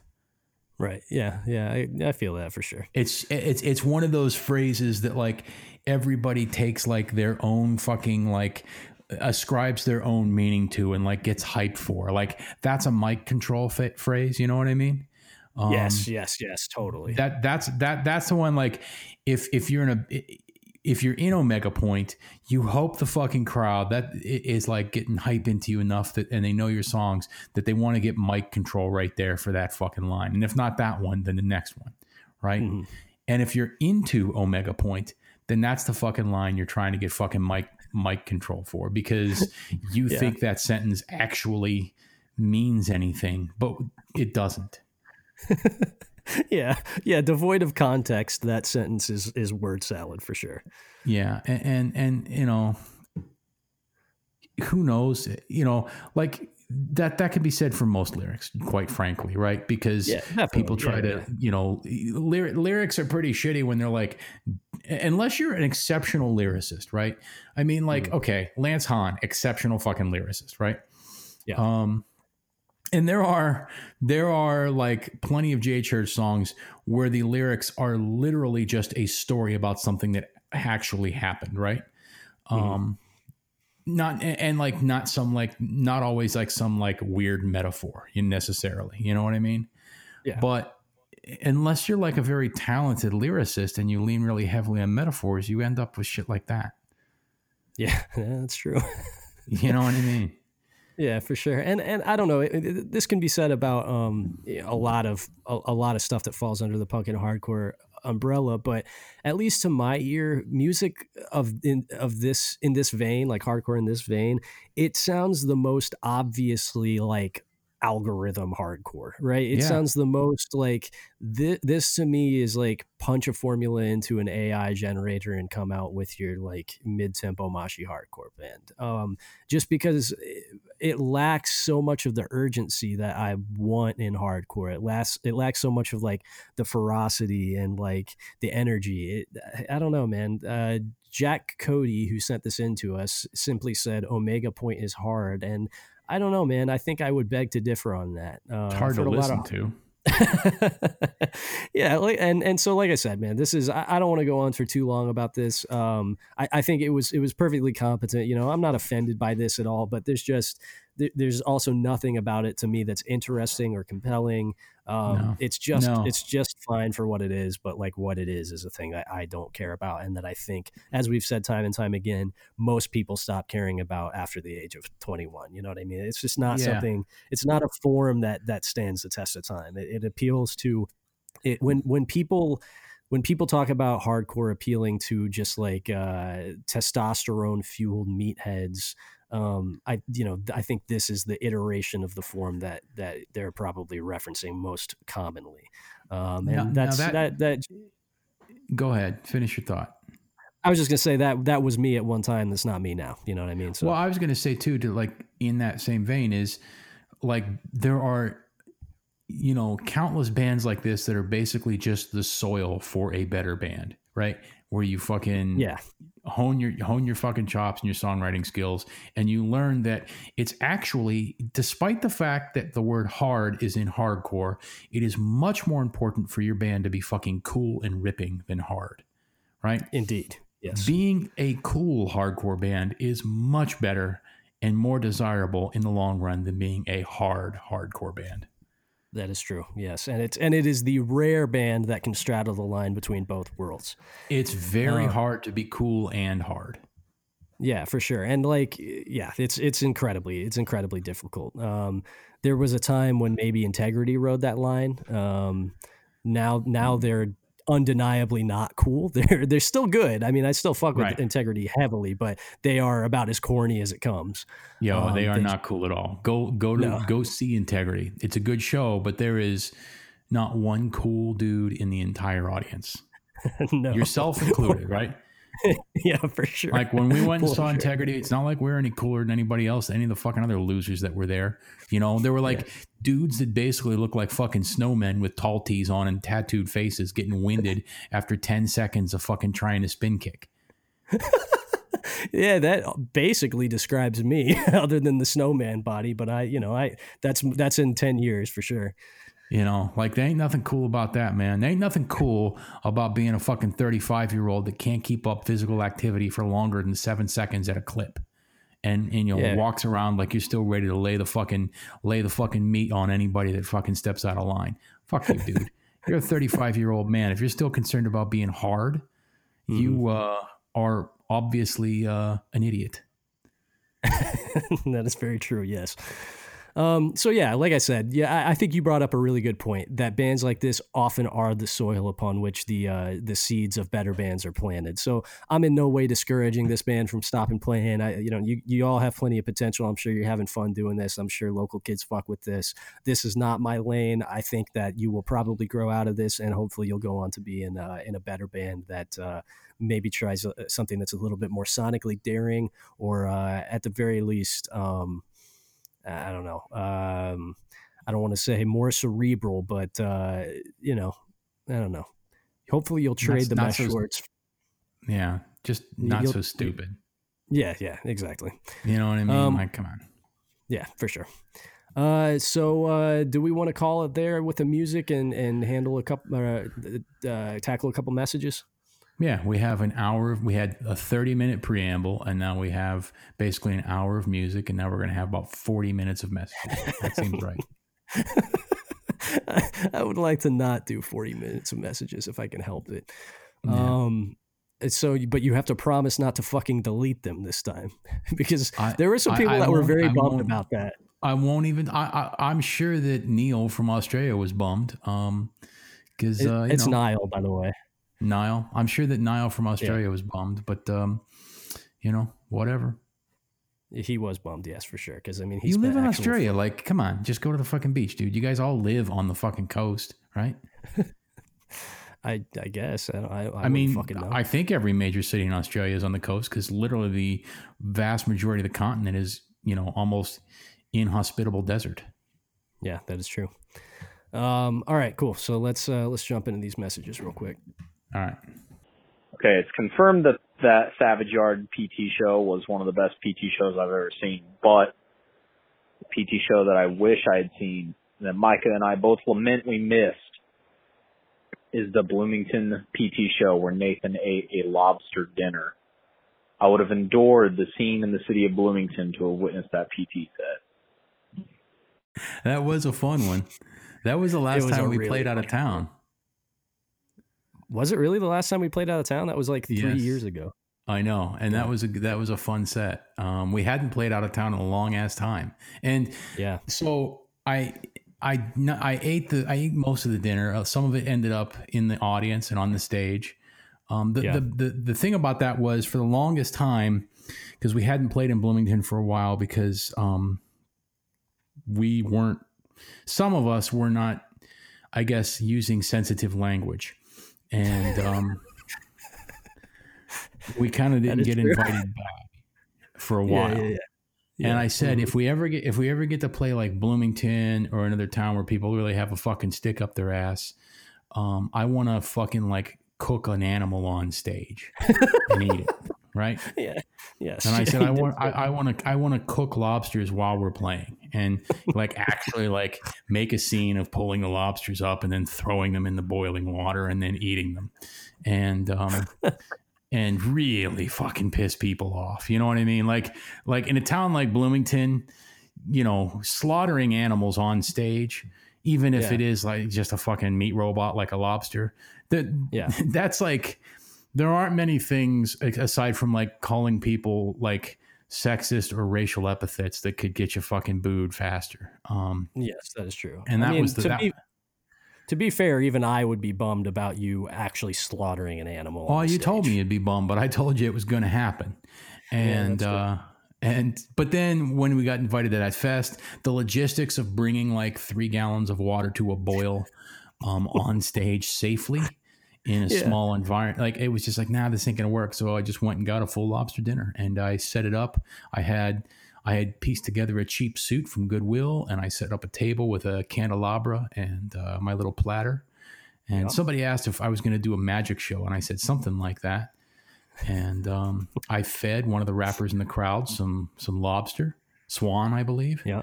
And Yeah, uh, yeah, swan. th- Yep. threw bits of lobster into the crowd and ended up bleeding. I tried to hang myself by my tie, which broke, and I ended up bleeding on the floor with broken glasses and Josh dumping hot wax on my face. Yeah, that was, man, that really was one of my favorite PT sets of all time. And We sounded pretty like good too. we did sound pretty good, and we were the only punk band on that on that show. And, No, there were a couple uh, other. Uh, I think Kiddo played that show and like maybe like they? two others, but it was I, I, Yeah, it I was don't like a- remember it was like- like my like clothes us were destroyed, and I just got Yes. up and stormed out of the room and immediately just stripped down to like my shorts and a t-shirt and threw everything in the trash and stood outside. I was kind Yeah, of pissed like- off too because somebody said that we couldn't play our whole set, and I was like, "Yo, that motherfucker just stood behind a keyboard and hit like fucking middle C for fucking forty five minutes and didn't do fucking anything." yeah. And uh, we're gonna play for fucking twelve minutes, and you're telling me we can't play for twelve minutes? Fuck you! I think I said that to the promoter. Right. Yeah, I think you did. Um, but yeah, it was like us, a couple other punk bands, and like ten rappers. Um, it it was uh yeah the, that that set was really really fucking fun, and and uh, I I I don't blame you, Grant, for lamenting the fact that you missed that. It was uh it was one of my favorite PT sets of all time. But uh but thank you for confirming that uh, the PT Savage Yard set was another highlight because that that was definitely one I really enjoyed as well. Um, that the the three the three that are well, there are a few, um, but uh, but definitely a few of them are, are the the Savage Yard set, the Bloomington set where you ate the lobster dinner, especially because you pulled it out of a briefcase. That was a really nice effect. Um, Yeah, the whole then- thing out of a briefcase. Yeah. yeah, and then also the uh, the set at CS3 where because this one no one else knew that you were doing it when you introduced us as the Kissy Bears, and um, and you had the bear behind The- the like pe- the No. like the backdrop or like the fucking it was like a puppet show. It was a teddy bear on my head that people thought was a puppet show, and then I was behind. Yes, that's right. I was behind a curtain, so all you could see was the teddy bear singing into the mic, and then I Yeah. fell through the curtain, and it turns out that I'm wearing it on my head. Um, yes, that's right. Yeah. Um, yeah. I mean, so I, God damn it. I can't wait to fucking play again. I'm glad that we're not really known anymore so that uh, nobody's Mm-hmm. up to our tricks because it, it is never, ever about the fucking audience when we play. It is all about inside jokes for us. That is correct. that is correct. You know, uh, maybe that maybe that's why we've never penetrated past a certain level. You know what I mean? Because I think our music is fucking- is good. You know? I'm not going to pander to people. You know what I mean? Like, oh no, no, of course not. Of course not. I'm just saying, like, I, I think, I think in my head, I've sort of wondered, like, oh, you know, I wonder why we never sort of, like broke out more than we have because like, I think we have good, good music and shit. But then I remember that we are quite literally one of the most alienating live bands uh, currently playing music. So, also we don't tour. So that, that's a big, uh, Yeah. that's a big hurt. nah, for sure. So Um, anyway, all right, let's let's uh, let's tackle this uh, next message. all right. So I know y'all are expecting some crazy bit or like just nonsensical, quote unquote, autistic, uh, not, uh, autistic voicemail, but no. Uh, so, and a serious, uh, question. What's your opinions on the near-death experience JJ versus the Harley and Parris Mad at the World, Butt Hurt, Butt Rock, Revenge album? I like to think that if Parris was in Cro-Mags now with JJ, they would they could possibly write a superior album than anything they've written before. Or if Parrish just decided to like have his ego put aside and stop like whacking himself to the thought of his own freaking sh- shit, like the smell of his own shit, you know, he would be he could contribute something to the music scene in New York hardcore other than being a pissed off construction worker. But like thoughts on like what their album contributed from Revenge, which I think inspired a lot of rock and roll in like hard rock modern era versus the I found my own God that's basically asking for money because that's all horror Christian is. It's just people who want more money out of other idiots. Uh, near death experience.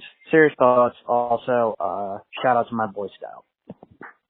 Okay. All right, that is the most. That was definitely the most cogent uh, call that we've ever gotten from AJ, and it, it proves that now I and see now I can see the adjunct professor within. Um, now that you've you've dropped the bits and the facade of testing out your fucking uh, your like open mic material on the show.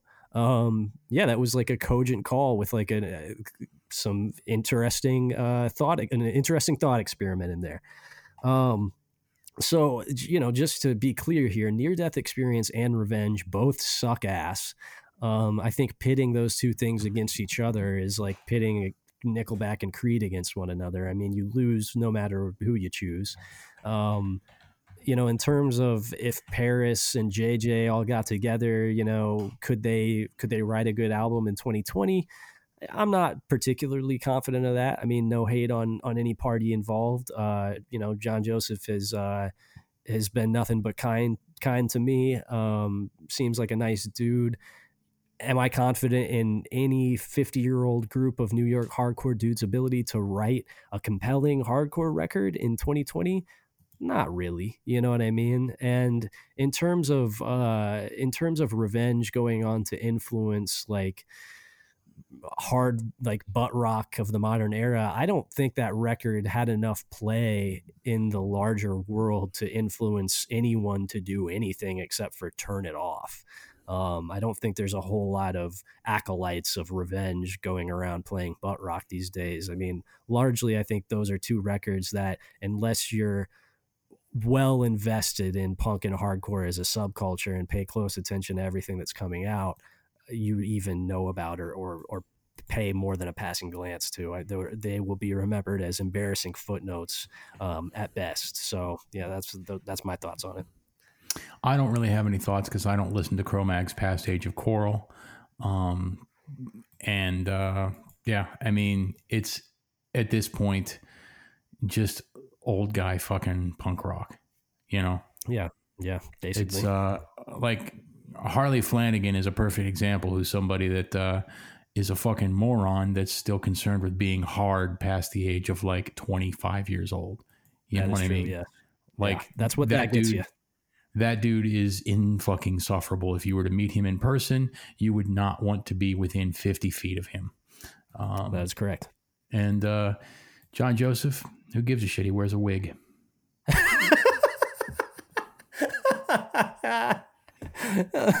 Fair enough. Uh, all right, let's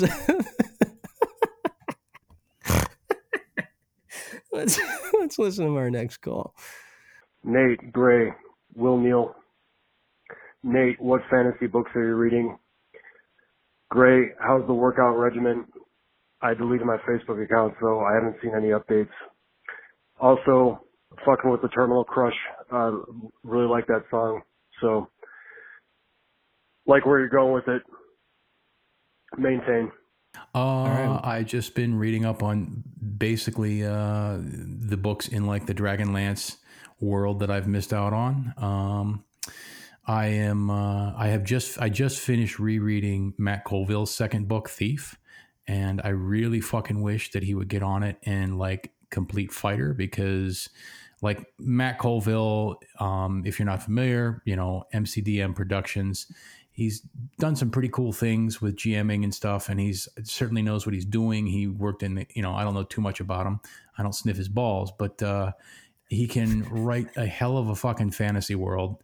And his first two books, Priest and Thief, were really good. They were, I think, self-published maybe, but um, it Fighter has been like on the fucking back burner for like five years now. Um, and I'm hoping that he doesn't go the way of Patrick Rothfuss and uh, basically never fucking finish what he fucking started with the name of the wind. Um, and then in regards to my workout regimen, um, so one thing about me, I, I would say like one of my greatest downfalls is that I have a really, really tough time balancing like self care, basic life maintenance shit with my like creative endeavors and like other endeavors. So, you know, everything's going mad well for me in terms of like, you know, the podcast is, is doing fine, staying consistent with it, having a ton of fun doing it. Um, have been mad creative on, on, on the, or mad productive, uh, rather on the musical front. Um, you know, the vintage, vintage game is going really, really well. Um, but the more success I have creatively, uh, the less frequently I eat food on a regular basis, the more my sleep schedule gets out of whack, the less personal care I attend to. So my workout regimen has really fallen by the wayside as I've gotten busier and busier with other shit. And uh, and I think that's kind of my that's that's that's my goal for this decade basically is to like figure out how to rewire my brain so that I can balance like basic entry level self care shit, like, you know, basic workout stuff and showering and eating at regular intervals with also doing stuff um, creatively that I'm stoked about because right now I'm, I'm not. I'm not on that tip, and I'm I'm trying to figure it out. So my workout regimen uh, has basically been non-existent for the last month, as other things have taken up uh, the vast majority of my time and energies. But uh, I'm gonna try and try and jump back into it. But uh, you know, no promises. I haven't gotten any fatter recently, but I'm not looking any. I'm not looking any more svelte either. Well, so that was a really fucking long walk when you could have just said, uh, working out's hard, so I haven't been doing it. I wanted to provide more context. um, people like our, these little windows into the innermost workings of our thoughts. That's why they listen. That's why they listen to us. Really, you know, they don't care about punk and hardcore. They just they like they like our rapport. Sure, who wouldn't? yeah, except for the sane and well-adjusted of this world, who would not love it? Uh, Um, okay, so the next one is a four-second message with that says transcription not available. So I'm assuming it's probably a pocket dial or something. But let's let's listen and find out. nothing. It's more fucking spy communications, man. Yeah, spy communications indeed. Oh, also, Will, thanks for saying the nice that nice thing about the Terminal Crush thing. Um, that's uh, that's the next record I have coming out. It's a solo endeavor that uh, Nate you will hate a lot. Um, it it occupies pretty much every lane that you do not like in music. Um, but uh, Will, thanks for saying that nice thing about it. I'm stoked for the record to come out in like a I don't like a week. Um. All right. Uh, so who is this? With, with the uh, so let's just preface re- this next call violates the fucking rule, the established rule, right? Mhm. Um, Yep. so um, we said we said the fucking rule. You get Yeah. 90 seconds, right? That's right. Um, I think this this, is, G. uh, Michael Thomas. it is G. Michael Thomas, and I hate to cut him off. That's why I was worried about this, because you know he is a homie, but G. Michael is what it is. it are is. Rules. Rules are rules, man. We're gonna we're gonna give you 90 seconds, and we'll see what we get out of it. Okay. Yeah. All right. Here All we go. Hello, Nate Gray. What's up? Hope you guys are doing great. This is G. Mike Thomas calling from Canada. Been a while since I called you guys, so I figured I'd do so. Okay, I got 90 seconds. So first, the Discord. The Discord is indeed psychotic. However, it is totally awesome. I would recommend it to anybody that has uh, any interest in this podcast and internet stuff. I personally left the Discord, but not because there was anything wrong with it, because I just felt like maybe I'm too old for the demographic in there. Um, but again, definitely not a condemnation. Just, uh, I would recommend any of the fans of the show to check out the Discord. Okay. Number two, uh, the, some of these are, these are a list of things I've been wanting to talk about. Number two, um, anybody wearing clothing with the name of something on it that you didn't create, come on, don't be an idiot. Uh, that should be degrading, and I feel like it's really weird that people wear any clothing with any writing on it, particularly within the punk hardcore scene. I understand the need for bands to make money. Uh, this is such uh, a ridiculous premise, but it's something I've thought of for a long time. Punk and hardcore bands should not be making any merch whatsoever, and if their fans want to support them, just give them 20 bucks. But, you know, easier said than done. Uh, next. Um, Spotify is stupid. Okay. That, Oh, that's that's, 90 seconds. that's 90 seconds. So I G. hate to Michael, cut we're off G. sorry, Michael. man. We're sorry because you were on a you were on a roll there. You you were like you just dropped maybe the hottest take of the last 50 years. I And could only honestly, im- Yeah, th- th- that's the most important part of your call is the fact that bands you said bands shouldn't make merch. Um, you're Yeah. going to bury the lead in the rest of the message. So we're going to stop it there. That's a good place to stop it because that is a hot take. yes, that is burning hot, dude. Uh, Nate, how do you? f- I know how I feel about that. Nate, how do you feel about it? About bands making merch, Yeah, Um, well, about the premise that bands should not make merch. Yeah, that's what I mean. Um, I think it's fun. I mean, most of my T-shirts are band T-shirts. Um, I'm halfway on. I'm halfway on the fence with G. Michael Thomas here on certain things. I do not like to wear clothes with anything with anything on them other than like a band.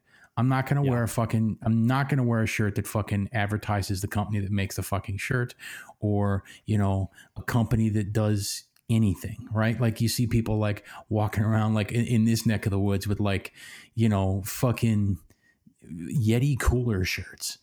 Like, mm-hmm. what i- is your brain made of fucking poop? You know what I mean? Like, are you are you letting people know you don't fuck around when it comes to keeping shit cold? Is that what you want people to know, or you're that fucking stupid that you're going to pay five hundred dollars for a fucking cooler? Like, what's what? Right.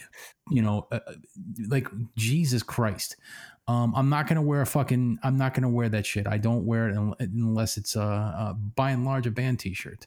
Um, but also concerning bands and merch, if it's tastefully done.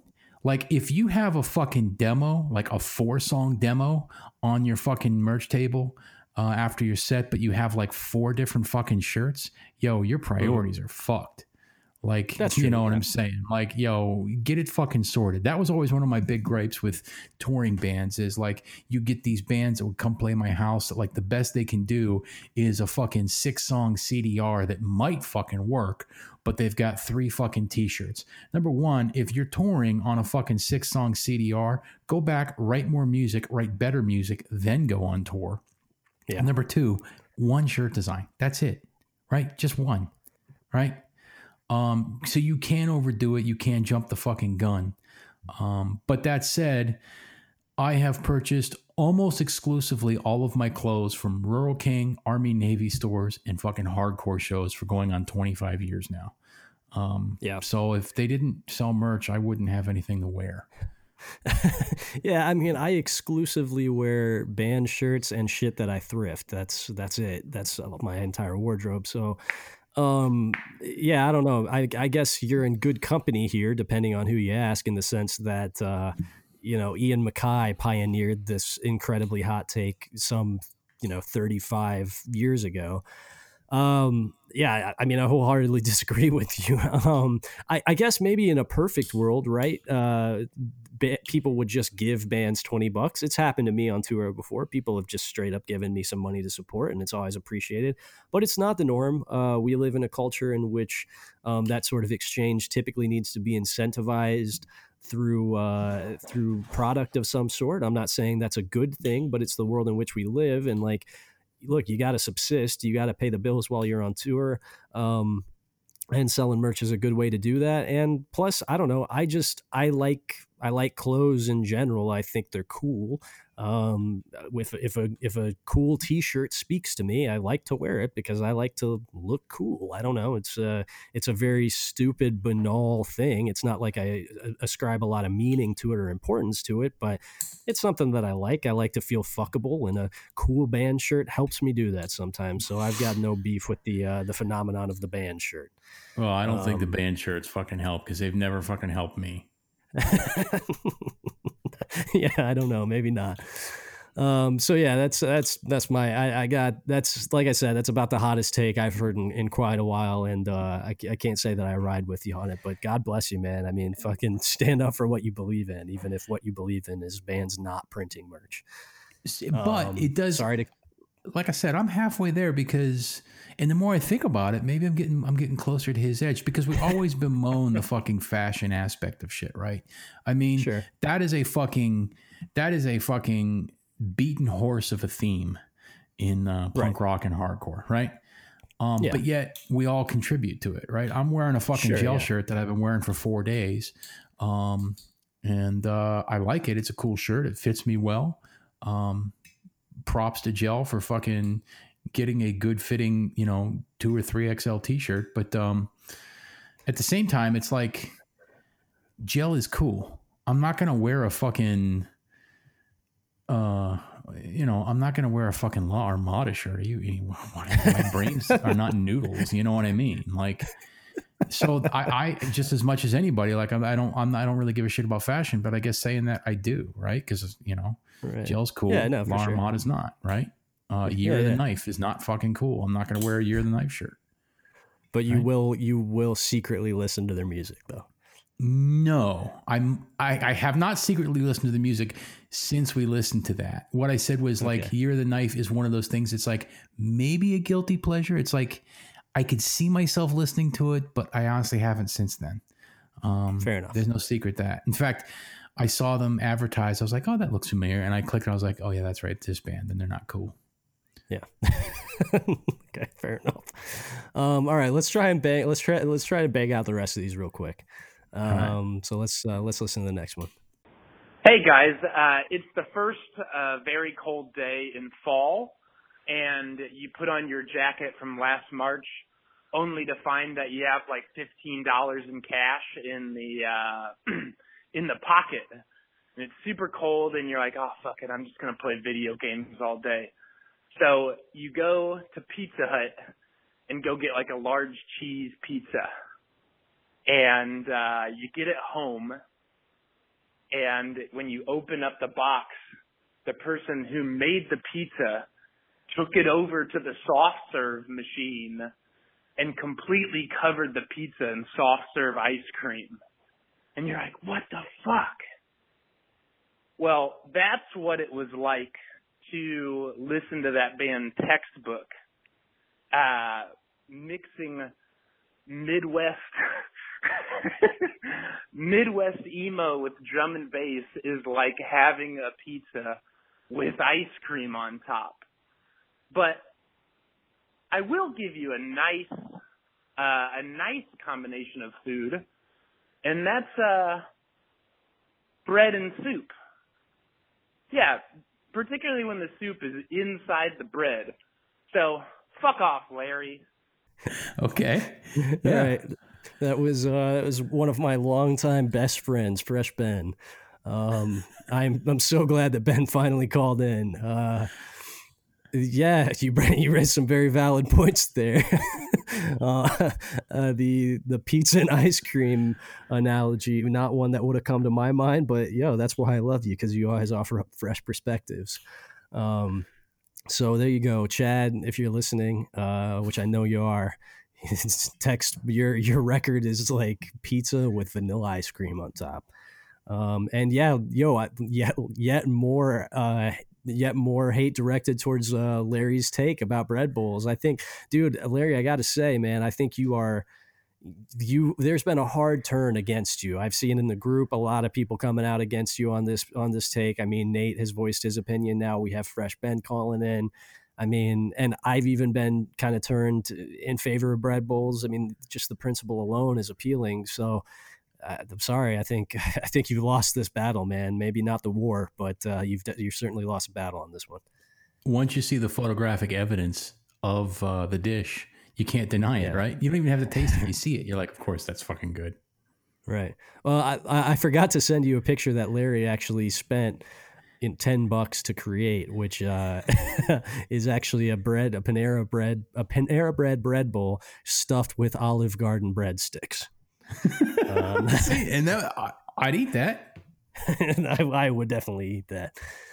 Um, all right, we got a we got a few more. Uh, let's uh, let's bang them out. All right. Hey, long time listener, long time patron. Uh, I don't have a bit. I'm not part of a any in group, but uh, yeah, I thought I should call and uh, you know, I'll keep it under a minute thirty or whatever. Looks like it's been, according to my phone, it's been about thirty seconds. Anyway, this isn't going to be that interesting. I just called, you know. I just wanted to point out, you know, I'm the original eleven dollar patron. You know, I think I deserve that credit. I'm the rich motherfucker. Okay. I'm a janitor. Okay. And I put eleven dollars of my hard earned money to listen about you guys talk about Rorschach. This is a good series, by the way. Very informative. I like what you guys do. You know, I really do. How much longer I got? All right, I got. Oh, it's getting towards the end. Yeah, there it goes. Oh, there's a minute thirty from my phone. So yeah, I got a, I got a question real quick.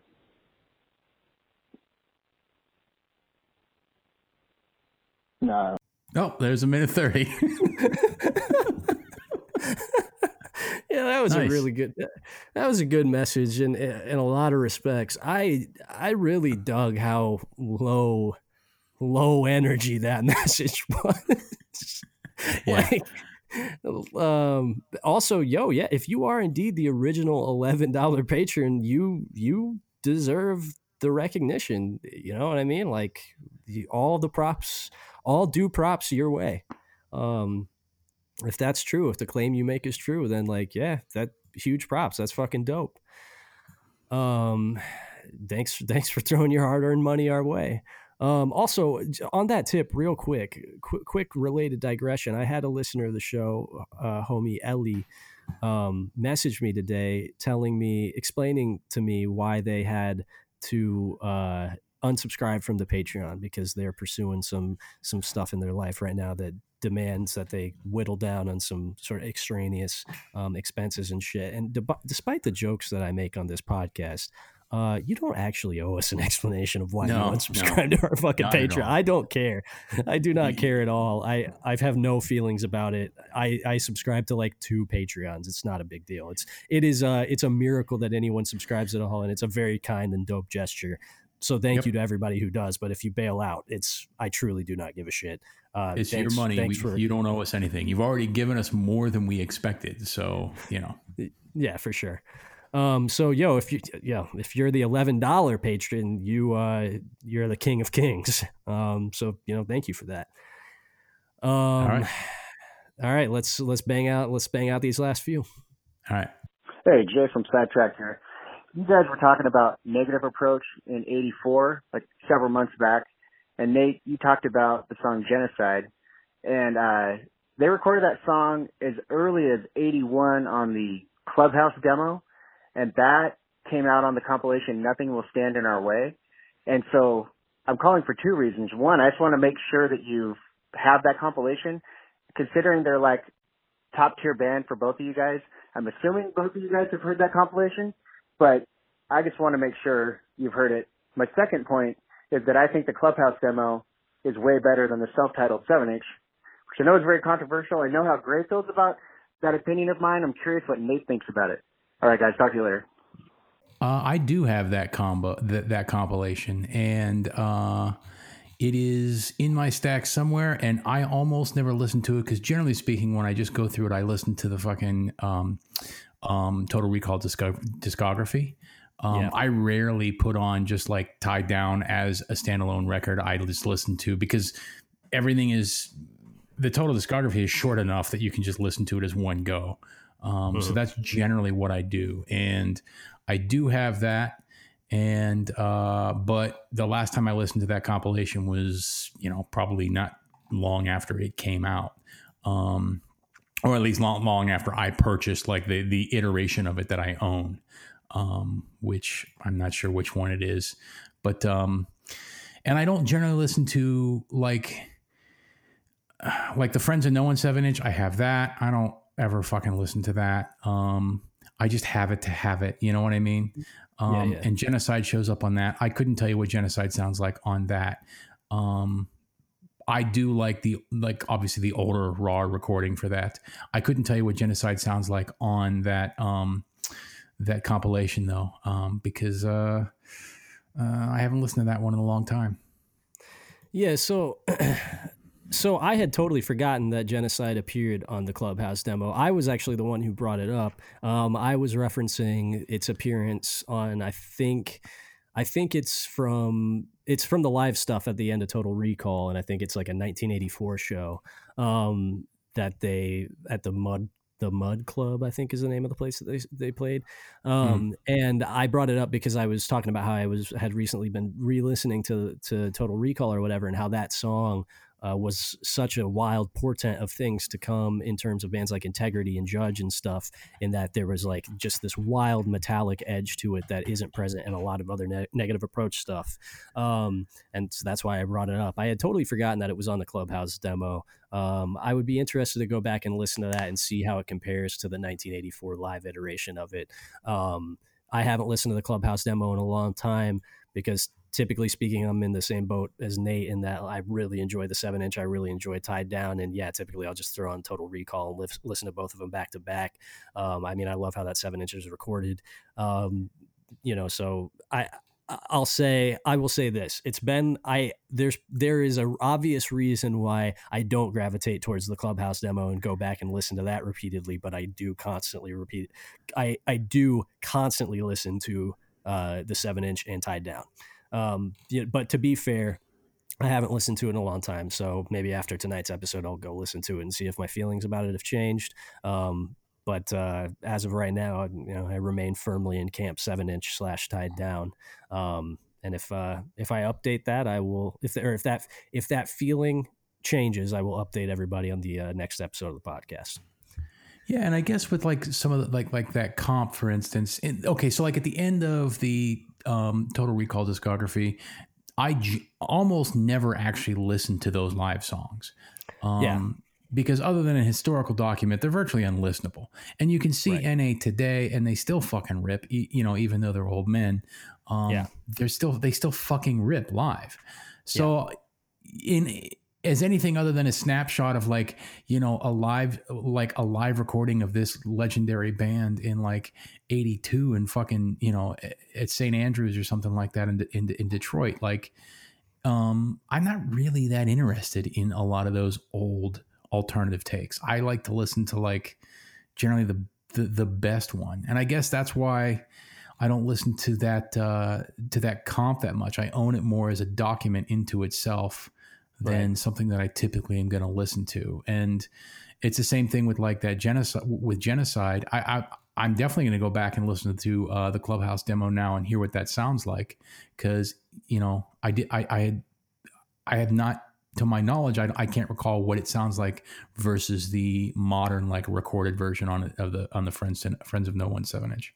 Yeah. And and the version of it that's on the live version that's on the fucking Total Recall uh, discography is um, really the only reason to visit is because there aren't too many prior prior to the Friends of No One seven inch. There was only other one recording of that song, and that's on the Clubhouse demo. Um, and yeah. you hear it live there, and it's it sounds awesome, but also fucking abysmal. It's so fucking noisy.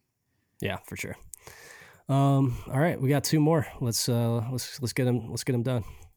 Hey, I'm going to go ahead and tell you now. I typed in your number on my calculator instead of the actual phone pad to call in and discuss this item, which I find more important than anything. I mean, it's been it's been this way for years. The Rival Mob is the best hardcore band that there is in the world. Why are you in a hardcore band? Your hardcore band sucks. Stop making hardcore music. It's been done. The Rival Mob made it. They made it better. They're better than all of us. I don't even know why I'm still saying anything other than you just go listen to the rival mob, okay? That's all you're gonna have to do. That's it. They're a great band. They're real fucking stupid like me punching in numbers on my calculator. I'm gonna shut up now. Rival mob. Oh! All right. Yeah, there's no no lies in that statement. The rival mob. I actually said uh, a few months ago that I think the rival mob is old enough now that uh, I I have switched positions from the rival mob is one of the best hardcore bands of our era to go ahead and say uh, I think the rival mob is one of the greatest hardcore bands of all time. I say that with uh, confidence and no shame. I think they're one of the best bands to ever do it. Um, so yeah, I I got no beef with your call. They uh they uh, definitely it's a, it's about as good as you can get. Um, they didn't uh, they didn't make the mold or even perfect it, but they definitely uh, followed the fucking recipe about as well as you can. Indeed. Um, all right, let's uh, listen to uh, this last one, which is two minutes long. So we're gonna have to. It looks like it's AJ's number. So AJ called in on September first, and then uh, eight days later, the urge struck them yet again. So uh, let's uh, yeah, let's check it out. We'll have, we'll have to cut them off at, at a minute and a half though. Yo, this isn't uh my uh usual aut- autist bit. Uh, serious question, actually two. Uh, in your opinion, who is the best one-hit wonder death metal album band? I would go with Gutted, the the Ohio Indiana version. Like they had some decent demos, but then that one album smacked like a motherfucker. I know they dropped off the earth because I think someone passed away in like 96 or 7, but not a lot of people ride that as much as they ride bands that took influence like them, like Dying Fetus. And honestly, it sounds like more later Morbid Angel was like, oh shit, we should do this. Another one, hot take. Like an Ever Flowing Stream is not Dismember's best album. Dismember doesn't have a, I mean, what's the one with the fucking not like Rhinoceros Demon coming out, like the next album one. I got a brain fart right now. Consider that one's my favorite. And I think so many people ride it so hard because of the hard, very blatant hardcore now influenced riffs, riffs that come from it and how like bands like kind of like Invoke or like death metal pseudo bands just like, oh yeah, we're just gonna take this and add a breakdown. Why not? Also, uh, Benediction, stupid underrated. So many kids don't post enough about it. Same thing with Massacre. Another one, and Terrorizer and how they split the genres. Kids should be riding that more than they ride like I mean Suffocation's fucking amazing and same with Morbid Angel. That's it. Oh. That's our minute. that's our minute and a half. That's it. That's it. All right. Um he is right about gutted. Gutted. That fucking gutted record is really good. Um, Yeah. I was actually thinking about that record about five days ago. Where are they? Um, Are were they from? To, like Toledo, or Yeah. were they from? Or were they Cleveland? They were from. They were from Toledo. Toledo. Okay. okay. That gutted record is really good. Um, the logo is sick. Um, yeah, I one hit wonder fucking death metal records. I'm not in that headspace to think right now. Um, I think maybe the dismember record you're thinking of is massive killing capacity. Uh, Maybe with the Is- weird but like is- isn't that like their third third record or something? it, third or fourth, but it has like that robot that looks like a fucking demon, like warthog thing on the front of it with chainsaws and stuff, like shooting. Okay. people. Yeah. Yeah. Um, so that might be it, and that is a good record. Um, I mean, Dismember is pretty solid all the way through. It's like one of those bands that didn't really, you know, deviate too far from a fucking theme, as it were. Um, um, I mentioned Suffocation. Yeah, like I said before, Suffocation is good up through fucking Pierced from Within. Um, Pierced from Within is dope. I like that record a lot. Um, Yep. there are some really funny fucking lyrics. I think in like Effigy of the Forgotten about like Yes. killing his wife and eating her womb and stuff like that, which always yeah, is good yeah, for yeah. a laugh. Yeah, there's Um, some that those that's that is the record those lyrics are on.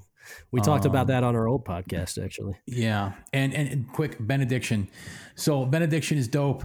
When I was younger, like 20 years ago, uh, could reliably go to just about any death metal show in Pittsburgh, and there would be like these two dudes that were clearly like for a 20 year old dude, they looked old, but they had to be in their upper 50s or 60s. Every fucking time wearing benediction shirts, and I thought That's that was sick. so fucking weird because, like, you know, this was 1997, you know, and like, uh, Right.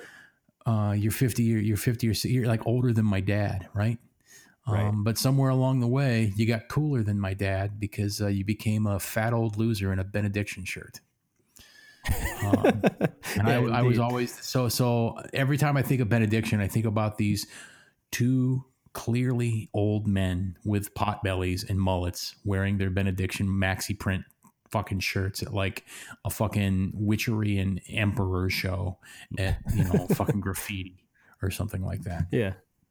Yeah, for sure. So so to to your question um about one one album wonder death metal bands, I'm gonna- I'm to come in with kind of a hot take. The hot take being that I even like this band at all. Um because nobody likes this band, but I really ride for so it, it kind of meets your definition kind of not because their first release is is a self-release cassette that was later uh, reissued i'm pretty sure by victory hilariously enough way after when victory mattered or did anything cool.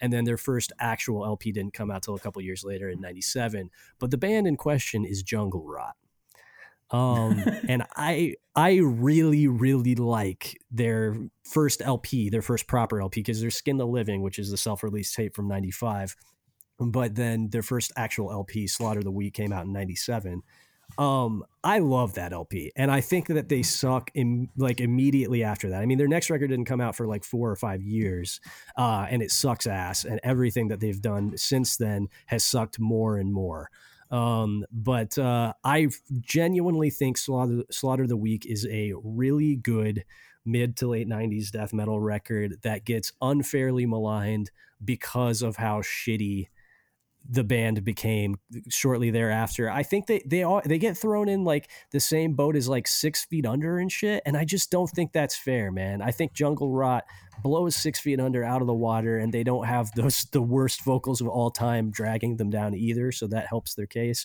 But I would compel anybody who's dismissed Jungle Rot out of hand uh, to go listen to Slaughter the Weak. I mean, if that's your if that's your lane, if you just like ignorant knuckle dragging fucking bullshit death metal from the mid to late 90s talking about cutting people up over fucking stupid riffs. Uh i think slaughter of the weak is right up there. I mean it's not it doesn't have like maybe the same level of musicianship as you were getting from bands like death and and certainly carcass and shit but for just nonsense knuckle dragging caveman death metal that is a great fucking record. I I listened to it as recently as like two weeks ago, Um, and I would encourage anybody interested in death metal of that era who has written it off to go back and revisit it. I think it's very good.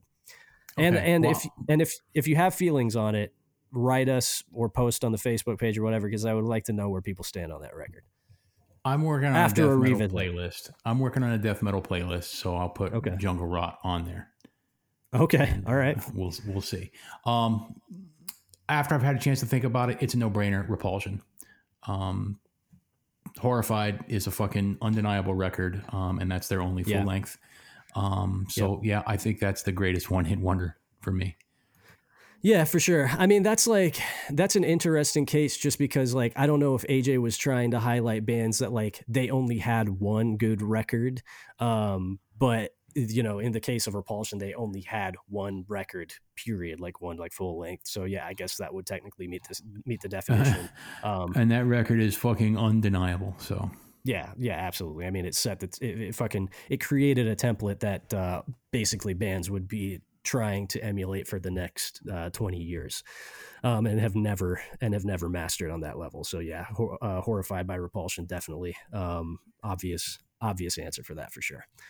Yeah, Uh, so on that uh, on that note, we have gone long as shit. Um, so let's uh, wrap it up. I'll do the normal housekeeping stuff. If you want to submit music to us, demo listen podcast at gmail.com. Just make sure it's a year or less old. If you want to subscribe to the Patreon, it is patreon.com slash demo listen podcast. Uh, and Nate, we got to record a new episode this week. Um, also, the artwork for the shirts is done. Other than text, uh, Dusty's got to add some text to it, but I paid him paid him for it the other day. And uh, Nate, I'll send you, I'll email you over so you can see it in more high res uh, what he came up with. But it looks fucking awesome. So we should have shirts very soon. I'm gonna hit up the printer as soon as he sends over a printable version with some text on it for for us. Um, and uh, then if you want to call in 260-222-8341, just keep it to a minute and a half or under, please. Uh, if you like the show, rate and review on iTunes. Uh, other than that, you know, tell your homies, keep listening. And uh, Nate, unless you have any closing thoughts, I think we can wrap it up there for the week. um, nope, I'm good. See ya. All right, peace.